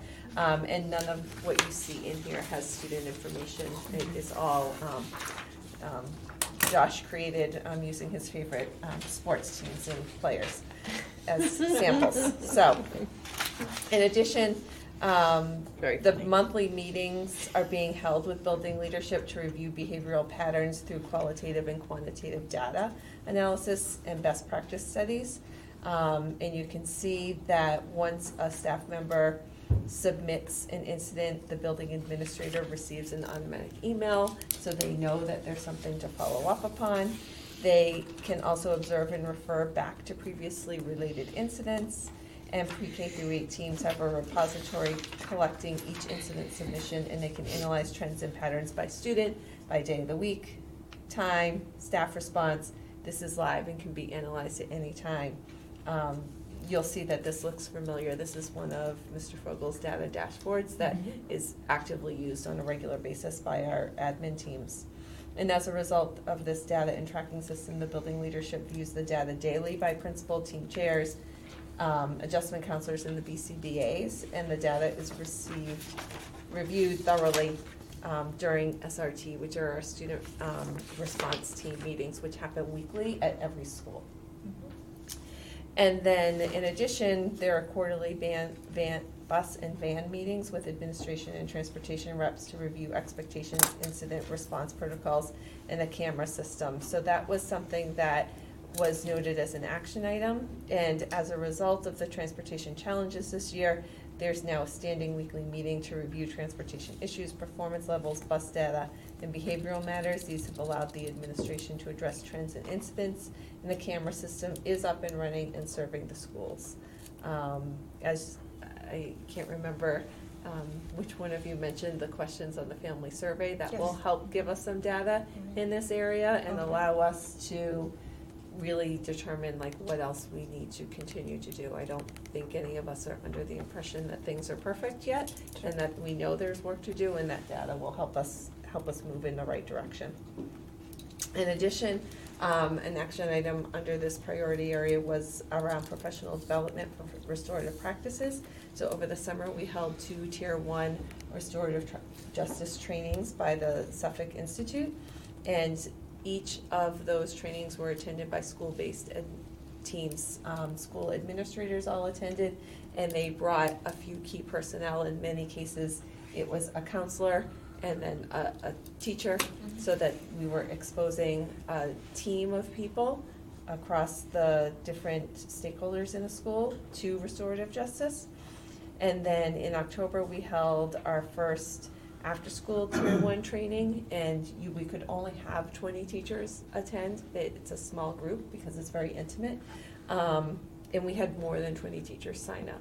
And so it worked out because the additional folks were more than willing to move to the March session that we're gonna be having. And so I anticipate that that session will fill up as well. Um, I will say that with the change in the law, we have also talked with building principals because our plan was to bring tier two training to the district over the summer, but we did talk to them about um, potentially moving that up sooner so that our assistant principals were trained in tier two and then eventually tier three on a faster track, given the changes in the, in the thirty-seven H and three quarters law. Um, and we are gonna be beginning in between now and the holidays, um, talking with restorative justice folks at Suffolk. Each of our school buildings will have seven hours of coaching with a coach from Suffolk to think about now, how do we start rolling this out with the entire staff? And how do we plan to have our two, um, parent information sessions. We're gonna have an elementary session and then a secondary session. And so our coach will be able, our coaches will be able to help our principals develop what that looks like. So that's priority goal two. Priority goal four is around our student information system. And so our Director of Te- Technology and Digital Learning, Julie Shore, held the first meeting of the SIS Selection Committee on November eighth. Ms. Shore reviewed the district goals, the committee's mission, the process, timeline, and expectation, and she noted the importance of all the stakeholder voices. Ms. Shore sent a staff survey and a family SIS survey will be coming soon in early December, so that ball is rolling, um, and we're excited to see where that goes.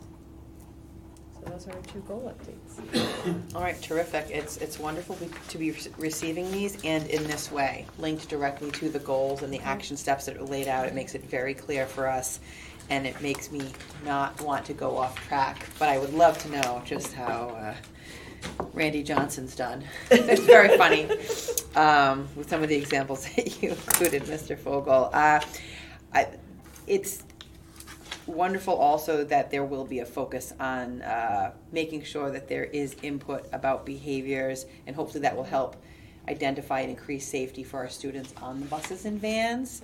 I want to say, um, the, I know the input from teachers and staff uh, helped lead to these uh, uh, strategic goals and action, action steps because they were asking, I know, at the K through eight level for a system just like this. So I'm, you know, I'm interested to hear just how well they do receive it, and hopefully, you know, um, it reveals patterns that will also help us, uh, help you, the administration better know um, where some of the, the tough spots might be too. I'm thinking about bathrooms, other places where Yeah. maybe some interventions in places that um, we can help support. Um, I don't know, new new tools and strategies for. Yeah, and it's interesting, we piloted be the system at one of the elementary schools last year, and the data that you get can be really telling. You can tell trends not even in just locations, but certain times of day, mm-hmm. certain That's days what I'm of the thinking, week, yeah. things like that. And so I do think you gain a lot of insight. Beyond the and you student, can- but the si- situation. Right, and right? it, and it allows you to provide different types of interventions that you may not have thought of without that data. Where you might want to monitor and you can see the data proves mm-hmm. it, things like Yeah. that, so, really It's exciting. interesting. Yeah, awesome. Are there questions or comments from the school committee? I have a question for Mr. Fogel. Um, was Randy Johnson the picture that had that bird incident? Correct. Yeah, that's what I thought it was gonna be on the incident report here. For, okay, I won't elaborate on that. Any other comments? So I actually have a couple of questions. I'm just trying to understand the process. So as I- I'm looking at the referral, referral form entries, and I'm wondering sort of what the upshot is. Like, what's the, either resolution, so is that final category, did you require support in the moment? So is it, do you get to a done point, so to speak, in terms of a particular incident? Like, how does it get closed out? Yes. Okay, so, Yes. so where does that Yeah, appear? so there's an email, go ahead, Josh. Yes, because, and I- as he's coming down, I will tell you, because one of the things that we heard from the staff survey last year Mhm. was about the follow-up piece. Right. And so Josh has Mhm. helped to create a process where the follow-up is much clearer, Okay, and so, okay. Uh, I, the follow-up can be uh, offered in a number of ways. I think the, one way that has been well received is within the email that a building administrator gets, they have the ability to then write back to the staff who initiated the referral and share their follow-up or intervention with the student. I think in many cases, um, conversations with the student's team or, or the referring member Mhm. uh, occurs very swiftly after the initial uh, re- report. Um, But there are instances in which the building administrator, whoever responds, does write back to the referring staff member with the intervention or corrective action. Is that built in that it, it will happen, like it's, it's part of the, the, whoever initiated it, they automatically will be, you know, applied to, if you will, like, you know, so to, how do you ensure that, um, the follow-up happens? Is that sort of automatic, or does it depend on the discretion of city administrator?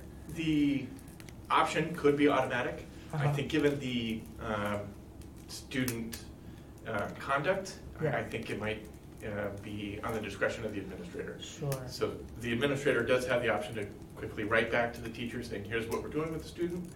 Um, So that option is preserved and exists in every referral. Yeah. Um, I suspect that more often than not, that is the case. And then Sure. sometimes, given the incident, they just might go back to the teacher and say, here's what we, what we did with working with the student. Yeah, in certain cases, it is tracked in, um, so at the secondary level, for instance, it's absolutely tracked in Rediker Yeah. because that's where the administrators put in what Mhm. the consequence was. Mhm. And as part of the new law, there needs to be documentation. And so, um, one of the questions I actually have is, because I, is in the elementary level, we're also documenting um, in accordance to the new law. And so, but it's not in Rediker in the same way Mhm. unless it's, it hits a certain level. Okay. Um, And so, So I'm just curious if that will be s- part of the culture, that the expectation will be that there is, s- something goes back to, I I assume, the teacher. Yeah, you know, so for example, we'll use uh, the example of two kids have a Yep. kerfuffle in the classroom, we'll say it's a fourth grade classroom. There is a debate over something, maybe there's pushing and shoving, so what happens? Does the teacher, like, how, so, so just walk us through that process. so typically, the teacher, it depends, sometimes the Mhm. teacher brings the kids right down to the office, Mhm. right? And sometimes they input it right Okay. into this, depending on the level of Mhm. intervention needed. Um, Whatever happens, the students end up in the principal's office. Mhm.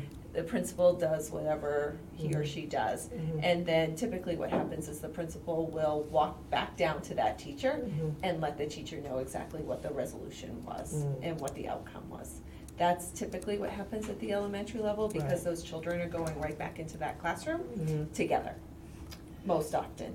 And then, um, at other times, if Mhm. it's not quite to that level, Mhm. it might be that the principal just sends an email back and says, here's what happened. But you, there's usually, I mean, having spent six weeks down there, Right. there's always a follow-up with the teacher in some Okay. way because they need to know in order to know how to handle things in their Mhm. own classroom. So I'm just trying to figure out how this um, dovetails with the restorative justice and restorative practices, because Mhm. it's just been my sort of general understanding here that the goal is to get it resolved within the classroom as opposed to sending a child down to the principal's office. So is there a threshold at which, you know, kids go to the office? So uh, how does it work for the, te- from the teacher's perspective? It- It, it's a hard, it's hard to give a clear-cut answer on Mhm. that, to be honest, because every teacher has a different threshold of what is tolerated, Mhm. to be very honest. Mhm. Um, and so for some teachers, they handle an incident in one way through restorative practices right in their own classroom. And Mhm. for other teachers, that same exact incident might result in them bringing the, the students down to the principal. Mhm. I think what you're going to find is that as we continue to do this work, we are trying to calibrate that on some level. I, we are never gonna get to the same exact place. Mhm. Um, I mean, it's the same as in my own house, I might be okay with one thing and my, my husband is not. Um, and so you have to, you have to have some calibration and there has to be some room for individuality Mhm. and different teachers handling things differently. Um, but we are trying to get to a place where there's a Mhm. more common Okay. understanding of what is what. Okay. I'm also looking for parents. So I see um, on the first page, there's a notation, family is notified. But after that, what is the, what is the, where do parents come into it in terms of, again, we'll go back to, you know, two kids fighting in a fourth grade classroom. What ha, so what happens, how do parents find out what happened and what is the resolution? Or, you know, whether it's, because that truly has always been a question, parents Mhm. don't understand, you know, two kids are involved, one kid presumably is held accountable, the other kid is not seen to be held accountable. So where do parents fit into understanding this, this process? So, parents are usually called when the student ends up in the principal's office. Um, and when we as principals call home, we can describe a situation and an Mhm. event and an incident. What we can not do is describe any consequences that the child that is not that parent Mhm. that received. So whenever I dealt with a fight, I would call, call home and I would talk to the parent of the child I was dealing with in that moment. I would explain what happened, what the consequences are. And if there was another child involved, I would try to reassure the parent Mhm. that we dealt with it in an appropriate way. I often refer that parent to the handbook Mhm. and let them know that we followed the process outlined in the handbook, that, but because of FERPA laws, I couldn't discuss Sure. specifics. Mhm. And so that's typically how Mhm. most principals handle Okay. things. So in this, Mr. Fogel, this may be on a different screen, but the refer- referral form entries, um, where is it note, where is it, does it get noted that the parent or the family has been notified, involved? Is that on a different screen that we don't, perhaps don't see here? On the referral form, Yeah, well, just where do you capture in the process that the, a pa- the family has been notified? Um, So where would that be captured? In, in two spots. One on Okay. the referral form, the parent has been notified by, Okay. um, and then it- there's a series of, of Mhm. options. Okay. And two in the staff response. Okay. And does it get documented somewhere, you know, spoke with parent, parent understands, parent has more questions? I mean, do you capture sort of that piece of it as well? So not only notifying the parents, but also capturing, do, do families understand what, what has happened or do they have more questions? Does that get captured as well? There is uh, the option for a description. on, Okay. You know, parent or guardian was notified, um, you know, uh, details based on that conversation and follow-up. Yeah. And in terms of, I, I know we've talked about staff follow-up, is there any later follow-up with a family, you know, a week or two later to say, is everything okay? Do you understand what happened? Was it resolved? You know, is, does that, is this also like a family follow-up triggered as part of this? Or at least bring before perhaps more, um, you know, higher level or uh, something that was a- at a higher level than just a, a simple kerfuffle, if you will? I think it depends on the situation. Uh-huh. Um, I know that I built in plans where there is very specific follow-up Mhm. um, and check-ins, and sometimes there's check-ins with the children after, Mhm. and sometimes there's check-in with the parents after. It really is situation dependent. Hmm. Um, and the parents are always encouraged to continue the conversation, but really, I think it has to rise to a certain level Mhm. for us to have that built-in Mhm. follow-up with families. So is there built-in follow-up with families here at a certain level or no? So I think that would be included in the detail that Josh was just referring So to. like follow-up with Yeah. family in two weeks or something? Yeah. Okay. Yeah. Okay.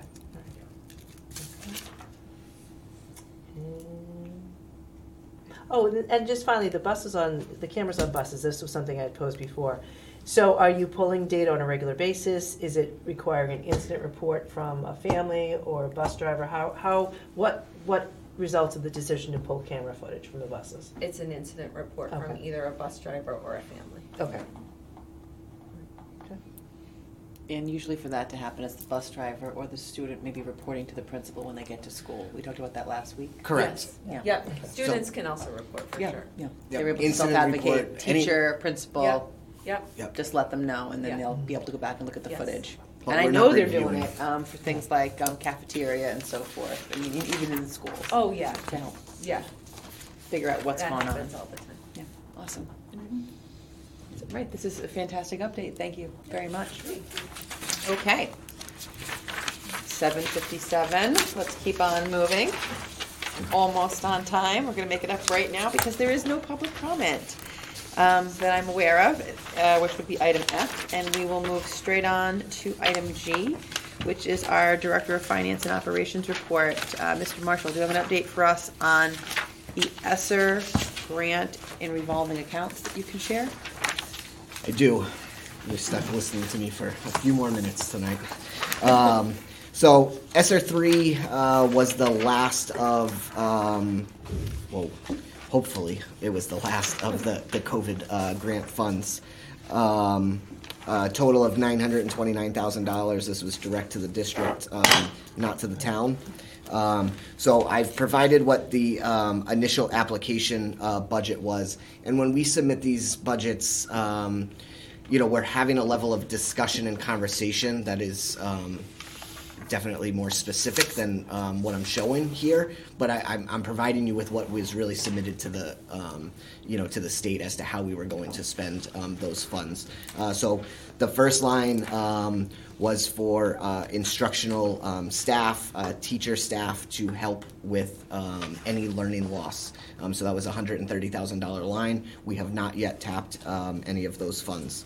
Um, then we get into some support staff salaries. Um, the administrative support uh, was for um, the admin um, in the business office to support uh, grants and um, some of this work.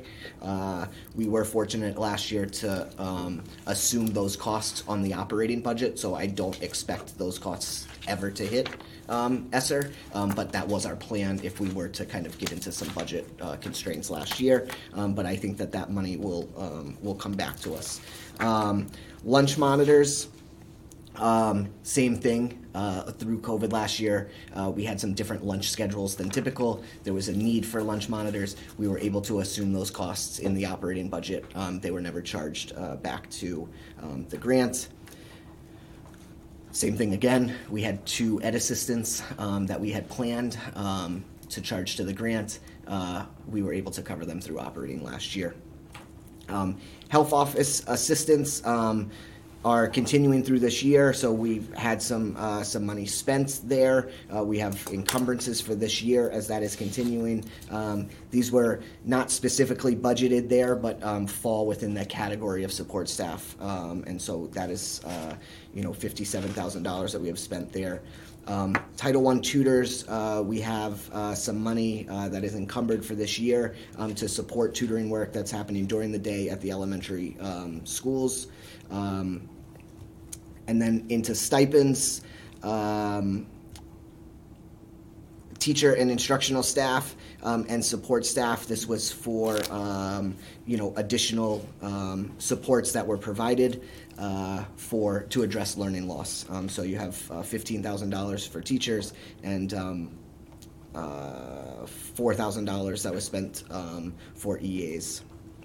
The MTRS line um, is associated with that $130,000 line at the top. Uh, that is a state requirement that any um, uh, federal or, or state or any federal grant money um, that is provided uh, f- to pay teachers, um, there is an additional 11% that's paid to Mass Teachers Retirement System for um, those staff members, and they take that money, they take 70% of that off the top.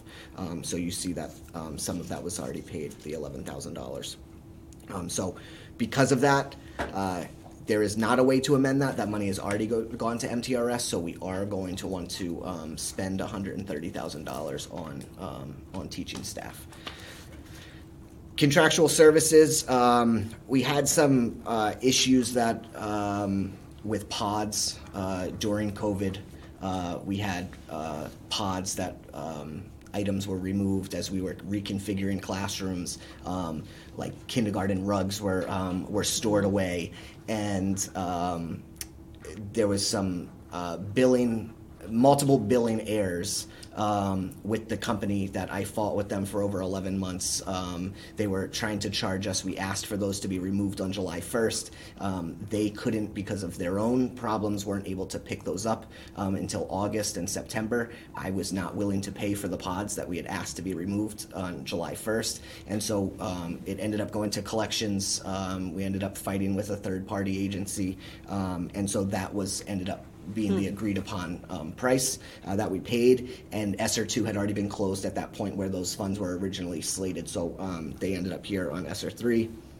Um, we did had planned to do some additional work with the YMCA as we had done the year prior, but the YMCA was not able to really work with us um, in the way that we needed last uh, this just this past summer. We did not end up spending those funds. Um, uh, social emotional uh, supports, uh, staff, SEL, uh, PD um, was a line item for fifteen thousand. We have not yet spent. Uh, the equity audit, um, I think we're all very well aware that that is well underway. Um, we had budgeted fifty-five thousand. Uh, we have sixty-one thousand eight hundred ten encumbered for that work that is happening. Supplies, uh, for PPE, we're ju- just really unsure as to what we might uh, need. Um, and so that money was assumed through operating and other uh, resources, and so we did not end up spending uh, that money to date. Instructional materials um, was uh, really the uh, last uh, large section here, and uh, we've really spent um, a decent amount of money that we had allocated for that purpose um, there. And then AirPods, um, this was an audit finding on ESSER1 um, that we were not able to provide uh, substantial backup to the state, uh, where the audits are just beginning on some of these COVID funds. We purchased wireless earbuds. Um, the state came back to us and said that we were not able to provide sufficient evidence that we needed to purchase wireless versus wired earbuds uh, for students to be able to hurt to, to learn. Um, the reality is, at that point in time in COVID, when we purchased these, uh, kids were learning remotely, and we ordered whatever it was that we could. Um, I wasn't actually here at that point, um, but the state was not willing to entertain that, um, and they uh, docked many districts um, for the purchase of wireless earbuds through that.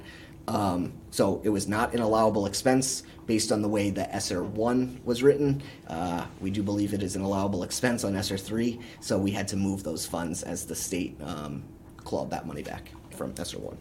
And uh, lastly, the line item was $300,000 for HVAC work.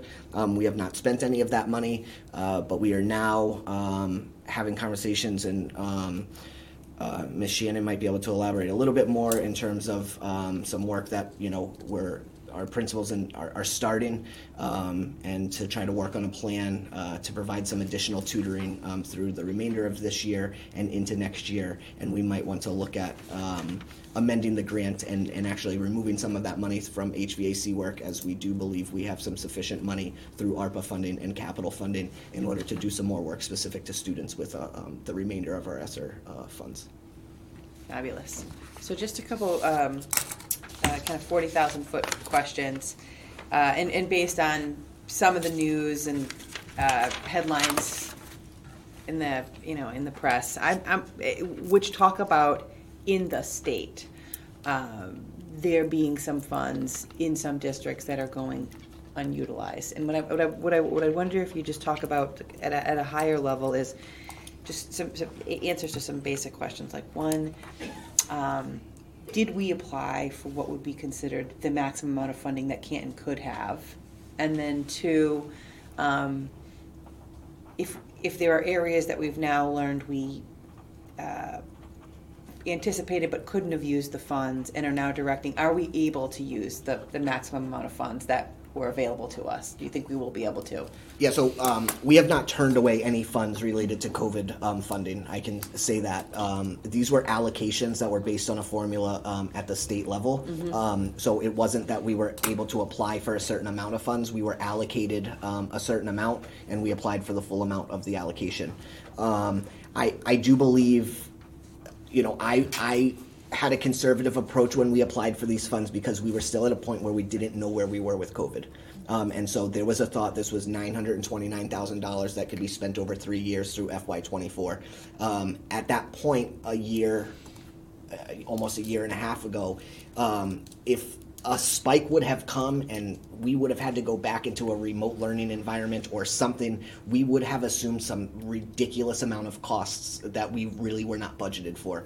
Um, so uh, I wanted to make sure that we had a pocket of money available. Which I believe many business managers around the state had that same approach. Now you're getting to the point where you're starting to build FY24 budgets. This money is only available through the end of FY24, and so you have to start spending. Um, we have nine hundred and twenty-nine thousand dollars total. Um, I believe left is, is around five hundred thousand dollars. I can promise you that we can spend five hundred thousand dollars tomorrow. Um, it's not it's not going to be difficult. In some large urban districts, you're you're talking millions and millions and millions of dollars in a place where maybe there's not a great plan in order to spend that money, and I think that's what you're seeing in some of the news headlines. Um, I'm confident that we'll be able to spend this money. I think what we need to do now, from an administrative standpoint, central office, and working with our principals, is understand now that we see a clearer picture, how can we best utilize this money? Yes, this is what we said originally. We have the chance to amend, and let's let's use this money in the best way um, to impact our students. That's fabulous, and I, I hear loud and clear you're talking about um, tutors, which make a ton of sense. I know that, again, tight labor market also factors in, so uh, glad that you'll be working in close concert with the principals on that topic. And yesterday at our cabinet meeting, we actually had our first brainstorming session about what that could look like at the different levels, because it will look different at elementary, at middle, and at high, because the schedules and the way that the school functions on a daily basis is different, but the principals started to come up with some creative ways to really address the gaps that exist and start to close those. So we're excited about the opportunity and the potential impact that it has on actual student learning. Yeah, that, that's excellent, because we know the gap is very real, and so having the funding and the chance to apply direct um, assistance to that is wonderful. Other comments, questions from the school committee? Ms. So, Moran? um, yeah, in terms of the instructional materials, was this the common lit? What was, what's the breakdown of, of what that, um, I can provide what the actual breakdown was. There was some items that were listed in the ori- original um, application that ended up being funded out of ESSER two because we still had ESSER two funds. So um, there was some IXL, which was Sure. a large portion, um, and so we, you know, there was some changes that were made in terms of, of what um, was purchased. But yeah, I can Yeah. um, I can certainly provide that for you. I don't have it in front of me right now. Okay, and I'll share with the committee, when we went over this in the Budget Finance Subcommittee, you know, one of the, when this was first sort of outlined, um, drop-in tutoring in elementary, middle, and high was talked about. Great. And I was asking, this was a year ago. So I was asking um, how much money has been spent on tutoring over the past year. And I know, you know, so it, it looks like there's been approximately, you know, the stipends for the uh, teacher instructional ta- staff and support staff is really not, a, it's not a whole lot. And I, I am troubled that we have $130,000 that could, could be used that's still sitting here. So, um, you know, I hope we can, we, we know there's been lots and gaps, we've seen, we've seen those reports. So, um, you know, I would, I would have liked to have seen more of this money was tapped, because it was in discussion about tutoring. Um, so how we can move on this to get this, you know, to get this money spent, to get our kids the help they need ASAP. So, um, again, I'm troubled by the delay, because we have kids, we have seen the scores, we know there's gaps. So um, I just would like to see it moved on thoughtfully and quickly. Yeah, and I think part of that is that one of the things we had thought about originally was doing it as after-school, Mhm. or i- in, what we have shifted to is, how do we, how do we provide that service to kids during the school day? Because not everybody is available, and we want to make sure we're targeting kids in an equitable way. So I think our goal actually is to roll things out Mhm. and have this start at the beginning, mid-January. So one thing I, I remember thinking about at the time when we were discussing this within the budget subcommittee was the idea that, you know, kids could come at some point before or after. Um, and then it'd be open to everybody, as opposed to restricting it to, um, whether, however, I know summer scholars is something that is, is restricted to certain, certain students.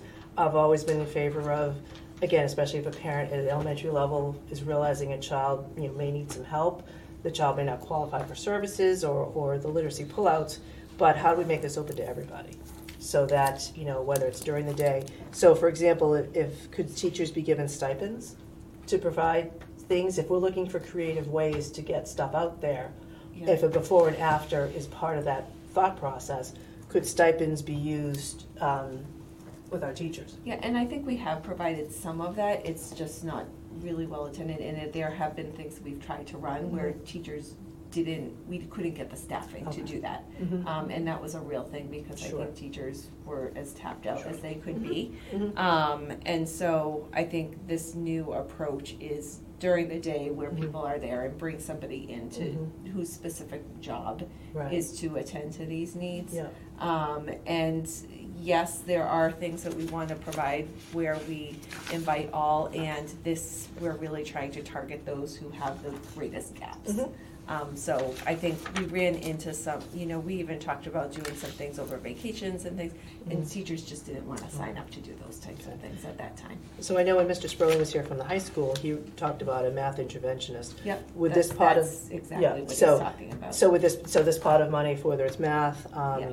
would you expand that to look at ELA at the high school as well as ELA and math at the middle school? Because again, that model, the elementary seems to work really well. Yep.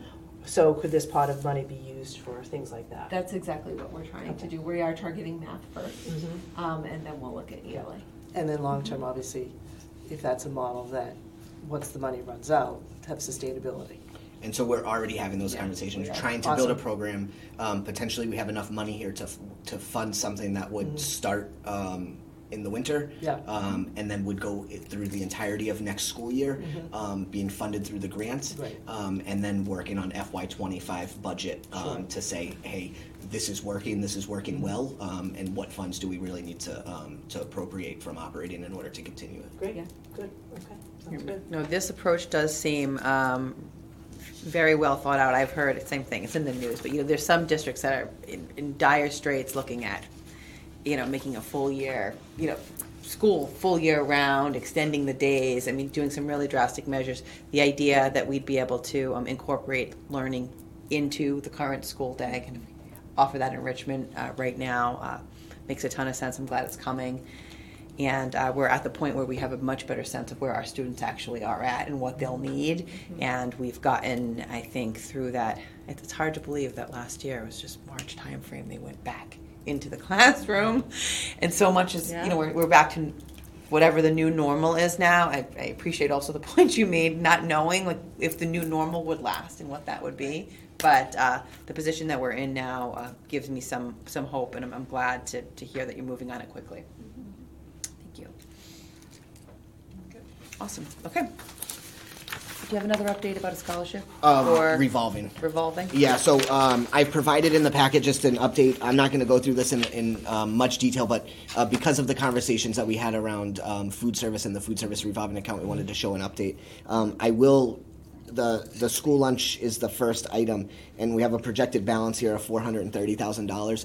Um, no uh, federal or state reimbursement revenue from this year has been booked yet, so these are numbers that are right out of the financial system. Um, Martha gave me that today. Uh, through October, uh, we're expecting two hundred and seventy-three thousand dollars. Um, so that balance remains at around seven hundred thousand dollars, which is where it ended last year. And um, so Martha and I, as I said, we'll go start going through that to really determine um, how is the best use. What of that can we use um, to put back into what I call the center of the plate, um, improving um, quality uh, nutrition of the food. Um, that's a sustainable approach um, for the future. And then what of that can be used as kind of one-time money to fund some of these capital type of projects. So it'll be a mix of, of both.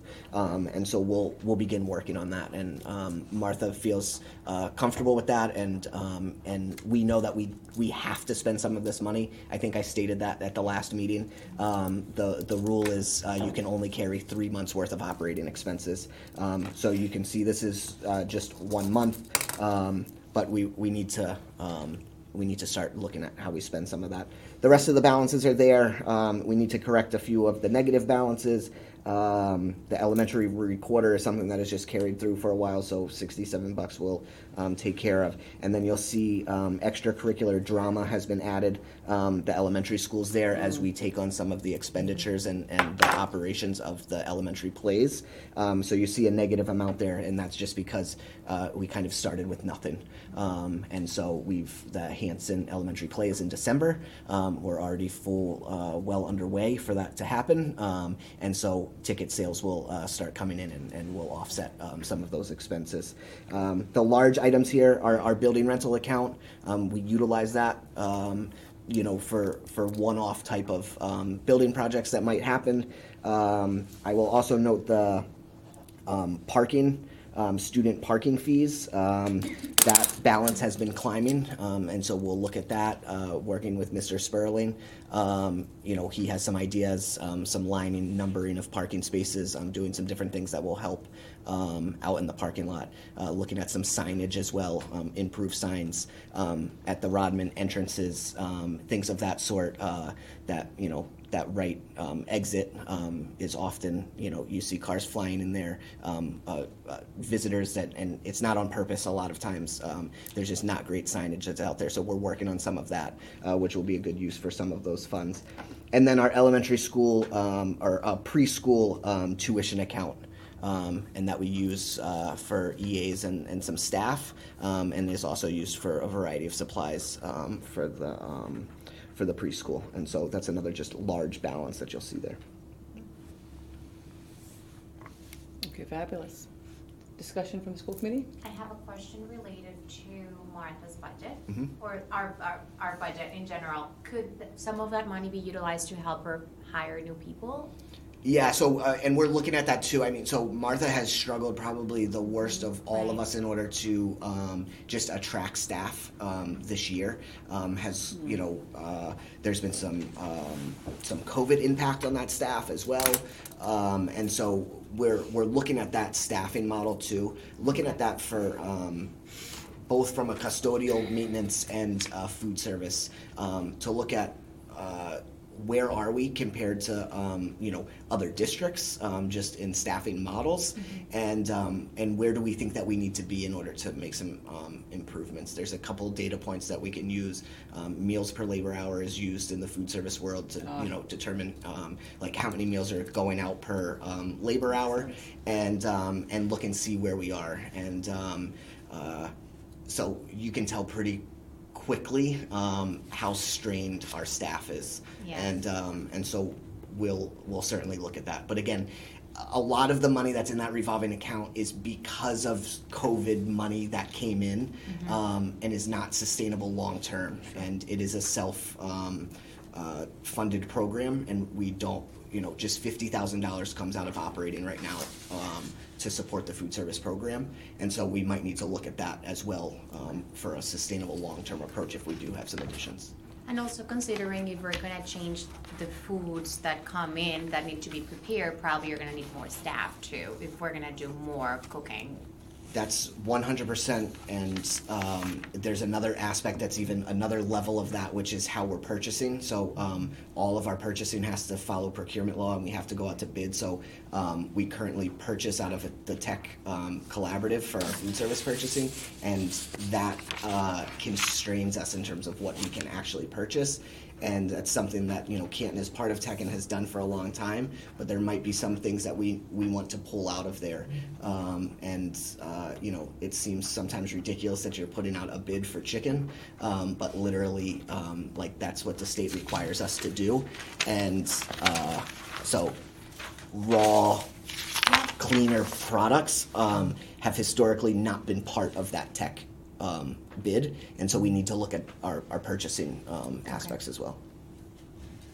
I love it, thank you. Yes. Great discussion, great progress, even in just considering.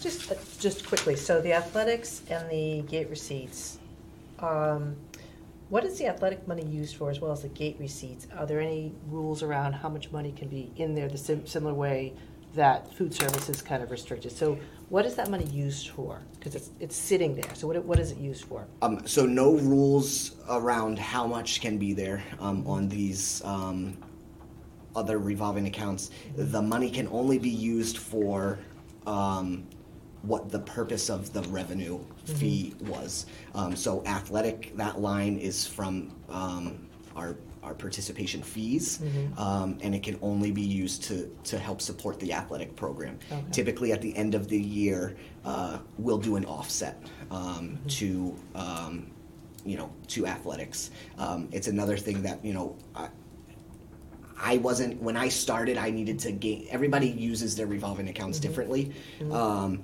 and sometimes you have. Sometimes in a district, you would just charge the athletic director there, and that would happen every year, and it would take, and, and it's an easy, you know, it's going to be a certain amount of money, and it's going to come out, um, and it's safe. Other times, there's nothing charged there to begin with, and you just do an offset kind of at the end of the So year what does that mean? an offset. You would just take a portion out of operating and charge it to that account, um, which is what we do. You know, uh, custodial overtime, we will move a portion of that to building rental. Um, we might move some coaches or officials into the athletic revolving. Um, but it is nice to keep a balance there. Um, in case of hard times, Sure. in case of something that you don't know, um, and so that's that has always been my approach. Um, you know, it can be used for one-time money if we needed to do something. Um, an emergency happens, and we've done that. Uh, you know, we had skylights leaking downstairs um, in the gym. Uh, you know, you can't play a volleyball game with a wet floor. Um, so that's a way that we don't have those funds in operating, and we're able to access them. Um, and so it's nice to keep that healthy balance because in a bad year, you know that you're not cutting necessarily programs um, immediately. Right. Um, but at the same time, we're looking to better understand how we're spending all of our money. Uh, we're working right now on last year's athletic budget to really determine what was spent in uniforms, what was spent on officials, what was spent on coaches, so that we have a good athletic budget. Um, that's something that hasn't been done in Canton um, since like 2006, 2007. Um, Danny is, is fantastic and, um, and does a, a great job of um, spending what he spent last year and not going over and then taking his dollars and, and, and spreading them across the um, but has never really looked at it from um, you know, this is what I really need to run my program and to run it effectively. And so the more that we can give that back to, and that's across all of our departments. That's not specific to athletics. It's just it's a little different because we see it here in a revolving account. And the preschool tuition, that's a pretty hefty balance. Um, I know the program is growing. Are there more things you could say, rather than charging the operating budget, charge it to here? Um, I don't know what, but, possibly. Yeah. Again, um, my view on this is Mhm. keep a healthy balance as we Mhm. work through this feasibility study and the GMS project Mhm. and understanding um, what is the long-term Mhm. plan um, for the Mhm. pre-K program and being able to say, well, we actually have two hundred thousand dollars in this account that would help supplement. Uh, I, I don't want to say a move because Mhm. we're not planning anything, right? I Mhm. don't want to Mhm. scare anybody. Sure. Um, but you know, if you, even if we were to move, say, from the first floor to the third floor, Mhm. because that Convert made sense. Facilities. Yes. Um, Yeah. If we needed to do some improvements on the entrance um, Mhm. or the exit or something, this gives us that I see. ability. great, okay, thank you. Okay, Any other questions? uh, again, great discussion, and uh, I know it's late. I just want to say how grateful I am for the discussion and the depth of your knowledge and management skill. Awesome. Thanks. Okay, um, moving on to the next uh, topic.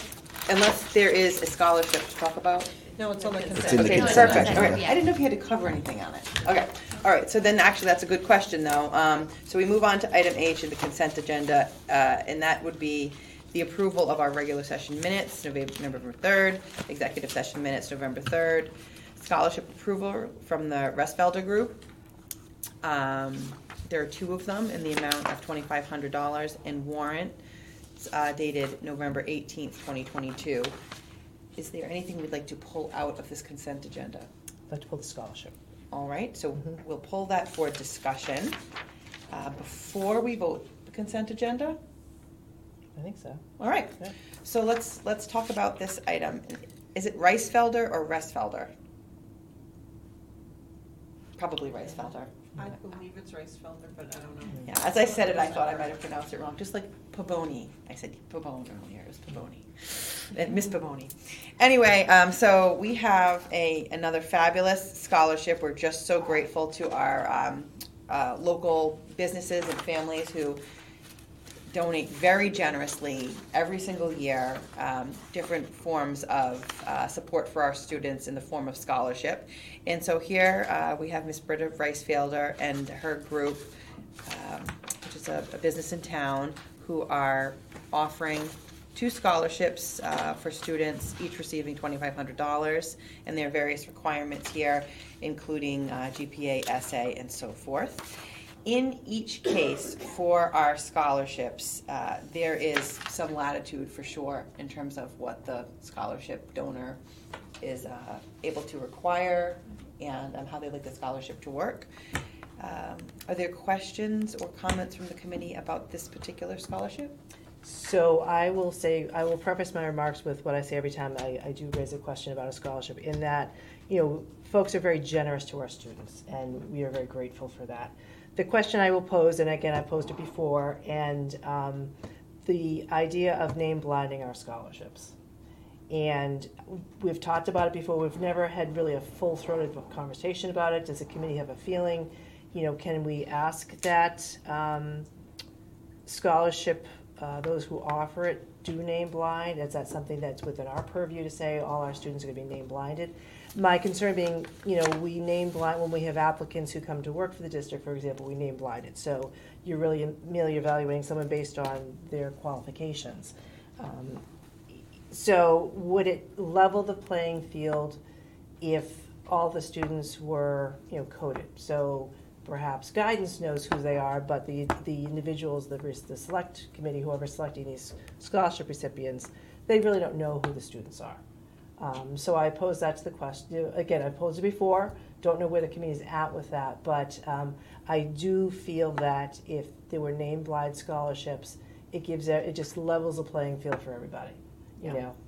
I, I will say, because we talked about this last year, and I, I agree, it seems in theory a very good idea. Um, we, what we said last time, this came up, is that when there was staff and time, um, definitely looking toward getting a recommendation on obviously the, the, whatever best practice is, the unintended consequence, which of Mhm. course we could imagine would be anybody who is freely providing a scholarship, deciding that's just not what they wanna do. Absolutely, yeah. And no, so we had said- That's all part of that conversation. Yeah, so we Mhm. had said, what if, when there is time and if it does make sense um, to our, our administration, I think we needed, you know, HR resources and so forth, but it was about potentially providing guidance about a potential philosophy for the district and what we would like to see, but certainly not limiting if, if, if folks um, chose to go a different direction.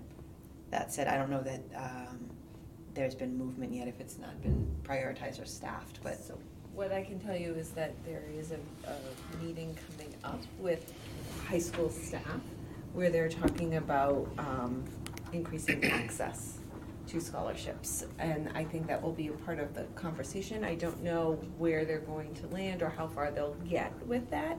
Um, but I know that they're meeting at least to start the conversation about how do we increase access to ensure that more students Mhm. and diverse students are applying. Um, so the- the conversation is Mhm. starting, Mhm. um, and I think we need to give them some time and space to figure out where, because I do think that there are some, there are some absolute pros and there are some potential cons, and they need to weigh out and really think them all through before making a recommendation. I, I can imagine that coming out of our um, equity audit work, there will be some, Yeah. hopefully, best practice recommendation, and we can have the best of all the worlds, which is Yeah. the guidance and maybe some Yeah. movement towards that, and still some optionality for folks who have their specific criteria they're interested in. Can That ask hopefully a fit the philosophy. Yes. clarifying question? Yes. Um, since I'm not familiar with the current process of the scholarships, how, in a very high level perspective, is it unique to each one of the scholarships, or do we have a process from a district perspective?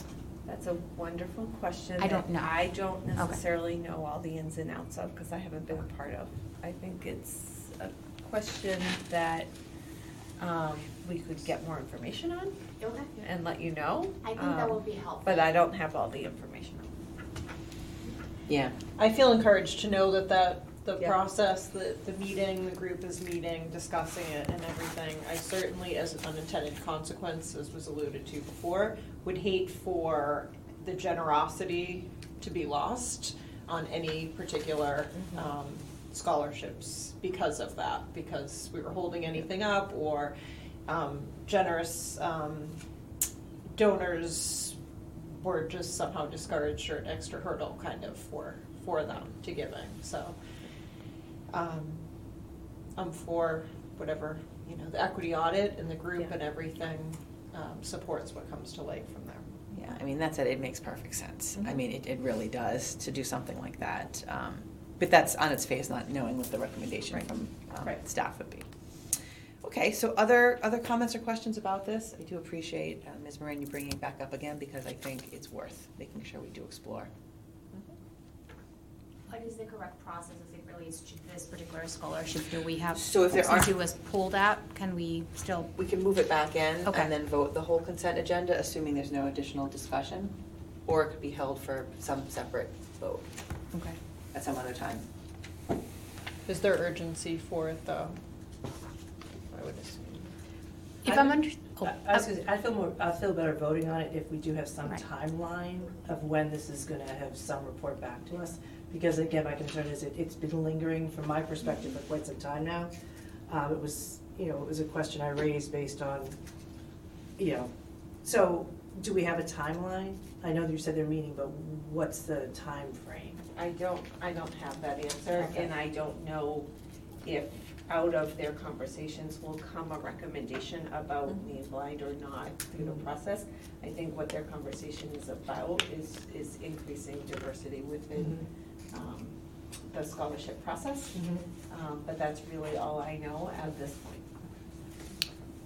Maureen, can I ask a clarifying question and Mm-hmm. see how, how comfortable would you feel? It's my understanding, I could be mistaken, that it's not about this particular scholarship, Right. but the process. It's the process, Right? exactly, Okay. yes. Mhm. So if, could we find, maybe through a leadership conversation, where we're, we're deciding agenda items to put this on the agenda, and then they can maybe have this recommendation, or at least an update of what that meeting brought, and then we can continue having the That's exactly discussion? right. We can bring it back to the leadership meeting. And then again, just realizing that um, some of the managerial aspects of um, what happened. Obviously, all of the managerial aspects that happened in the schools are under the purview of our administrators, but having school committee um, uh, weigh in and then hopefully see uh, where that can uh, go with, with the team, if it makes sense to them, is, is exactly how we, we like to work. So we definitely can take it back and it won't be lost.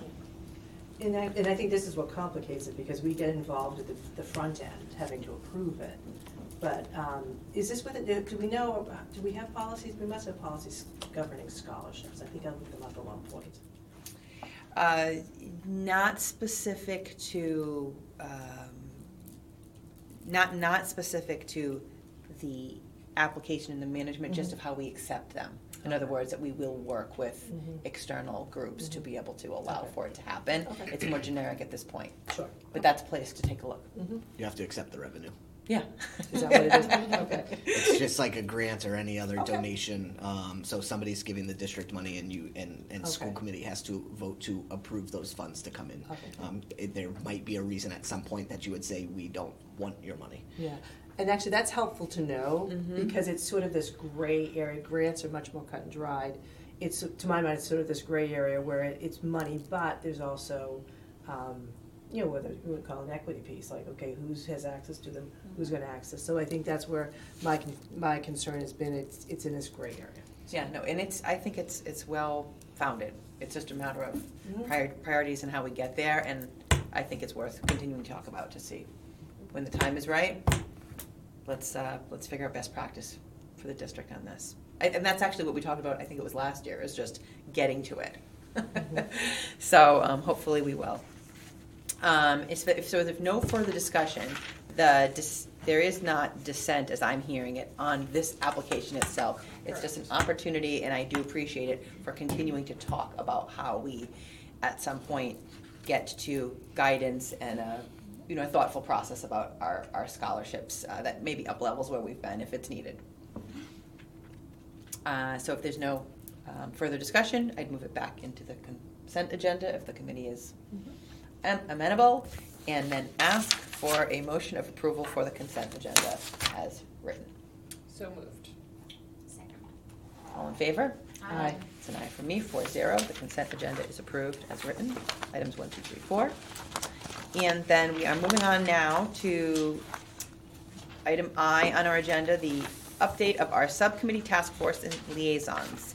And I'm wondering if we want to start on this side of the table and ask Ms. Pham, thank you for hanging in here. And the whole time I've wanted to say, you know, do you want the extra handouts that could help in the future? I'm gonna make sure I just get up and give them to you. You can always get up and do that too. It seems so formal, but honestly, it's okay if you need to do anything you need to do. We're just glad to have you. Do you have any updates for us in terms of what your uh, student member group is working on? Um, I know that Emma has most of the information, and unfortunately, I wasn't able to go to the recent um, meeting in Cape in the Cape. But um, it seems like they're doing pretty good. Um, there's go- there's supposed to be monthly meetings, and I'll be attending the next one. But I don't have much of an update so far. Awesome. And then your role, is it to be, can you talk, tell us more about what, what- how, what your role is and how that works with Emma's? Um, so Emma is like an executive of the committee, and um, me and al- along with a lot of other students, high school students in Massachusetts, are just um, attending these meetings and trying to work together to figure out ways to represent just things in our school. We're um, always communicating. There's always messages in our group chats, and we're just talking it through and meeting a bunch. Fabulous. And I don't mean to put you on the hot seat. I just wanted to uh, let you know that's exactly why we are thrilled to have you here. And uh, that's, that's exactly our intention is to make sure that we are uh, sort of integrated and the door is as open as it can be for communication back and forth so that we can learn from you as well. So thanks for you being here tonight. No problem. in your service. Okay, um, I was not able to attend a meeting last night with the BRC. I don't know if, if you were. I was. Thank you very much. Uh, and if you have any other agendas, Uh, any other updates for us? Yeah, so um, I did attend BRC. So you know we're working through a variety of BRC projects. Um, some of them are CCPC funded. Um, so I have been in communication with the new administrator from CCPC. Um, we'll have some extensions. Um, uh, we're trying to get some updates still on the JFK uh, field bathroom concession stand um, project that has been going on for many many years. So that is still on hold. Um, we heard a little bit from. Um, Danny Erickson earlier about the bleacher project. We're probably 99.5% there. We have a couple last minute items and punch list items that we're uh, working to um, to get done. Um, and then we'll be bidding um, some unit ventilator HVAC work uh, for both the Hansen and the JFK um, in the spring uh, due to the um, age of that equipment. Um, we have been advised to go out for design, so we're going to need to do some engineering work um, first, um, and then uh, the, they will work through uh, with us in order to get a bid out for the actual work. The GMS feasibility study um, is also, uh, you know, under BRC, so we had some conversation around that. Um, we will be going out for um, an owner's project manager. Um, that RFS uh, has been drafted uh, and needs to go to MSBA for review, um, and the BRC is also reviewing that. So um, a lot of good feedback on that in less than 24 hours, and uh, and we'll get that out soon. Um, and then just a few other uh, small projects that, that are going. Um, also sustainability. Um, we're working on trying to bring a composting um, and recycling pilot um, into a couple of our kitchens, working with Martha, um, and so we're hoping that that will start after the start of the year. Um, trying to work with Black Earth to do some some composting for us, um, and then get some recycling done. Um, that will start in back of the house. It won't be like cafeteria um, front facing, as it takes a lot of um, you know power to to make that happen. But starting small, and I think that's um, uh, a good uh, start for us. That's all I have to report. Great. Any updates? I have nothing except that finance, sub- budget and finance subcommittee, we've officially changed our name to capture our full scope of work. Great idea. Yep, we will be meeting in December to start the operational side of the budget, so that's all I have. Right, fabulous. I have no further updates at this time. I know MPIC met this evening, and hopefully uh, we will be getting on a different schedule where we can attend come January. Any updates? Yes, uh, so policy, we met last week, and we're, we were addressing a bunch of other things leading up to D, so I think we're trying to finish section D, hopefully, in our next meeting, um, because of the holiday, it won't be till, is it December eighth? That's right. Something like that, December eighth, so, um, going well. Content and communications, um, the ad will be coming out to you, uh, the proposed ad for the fall sports. Um, congratulations. I contacted Connor Erickson last week, who said um, either early December or mid December would be that section. So we have a little bit of time. Hopefully, you'll see it from me next week. And um, CCPC, while talking about it again, we may as well bring it up again. Um, Pre apps are being done, as I know you're aware already. Um, and yes, the, the JFK project, a lot of questions about that, so. But everything's moving ahead there, going well. And the new administrator is, seems to be doing very strong, excellent job, so. Great. Ms. Arbolito? I do not have one today, nope. Just skipped right over you, Assistant Superintendent I don't I don't think you would I have an don't think update? I'm on any Okay, committees great. to update. Perfect, perfect. Okay, great. So uh, with that, we can move on to other business, item J. Are there any other topics committee members would like to discuss? Nope. All right, and now to future business. The next open session meeting is scheduled for Thursday, December 1st at 6 PM. And with that, uh, the meeting is adjourned. Can I get a motion? So moved. Second? All in favor? Aye. Aye. That's an aye for me. Thanks, everybody. Good night. Thank you so much.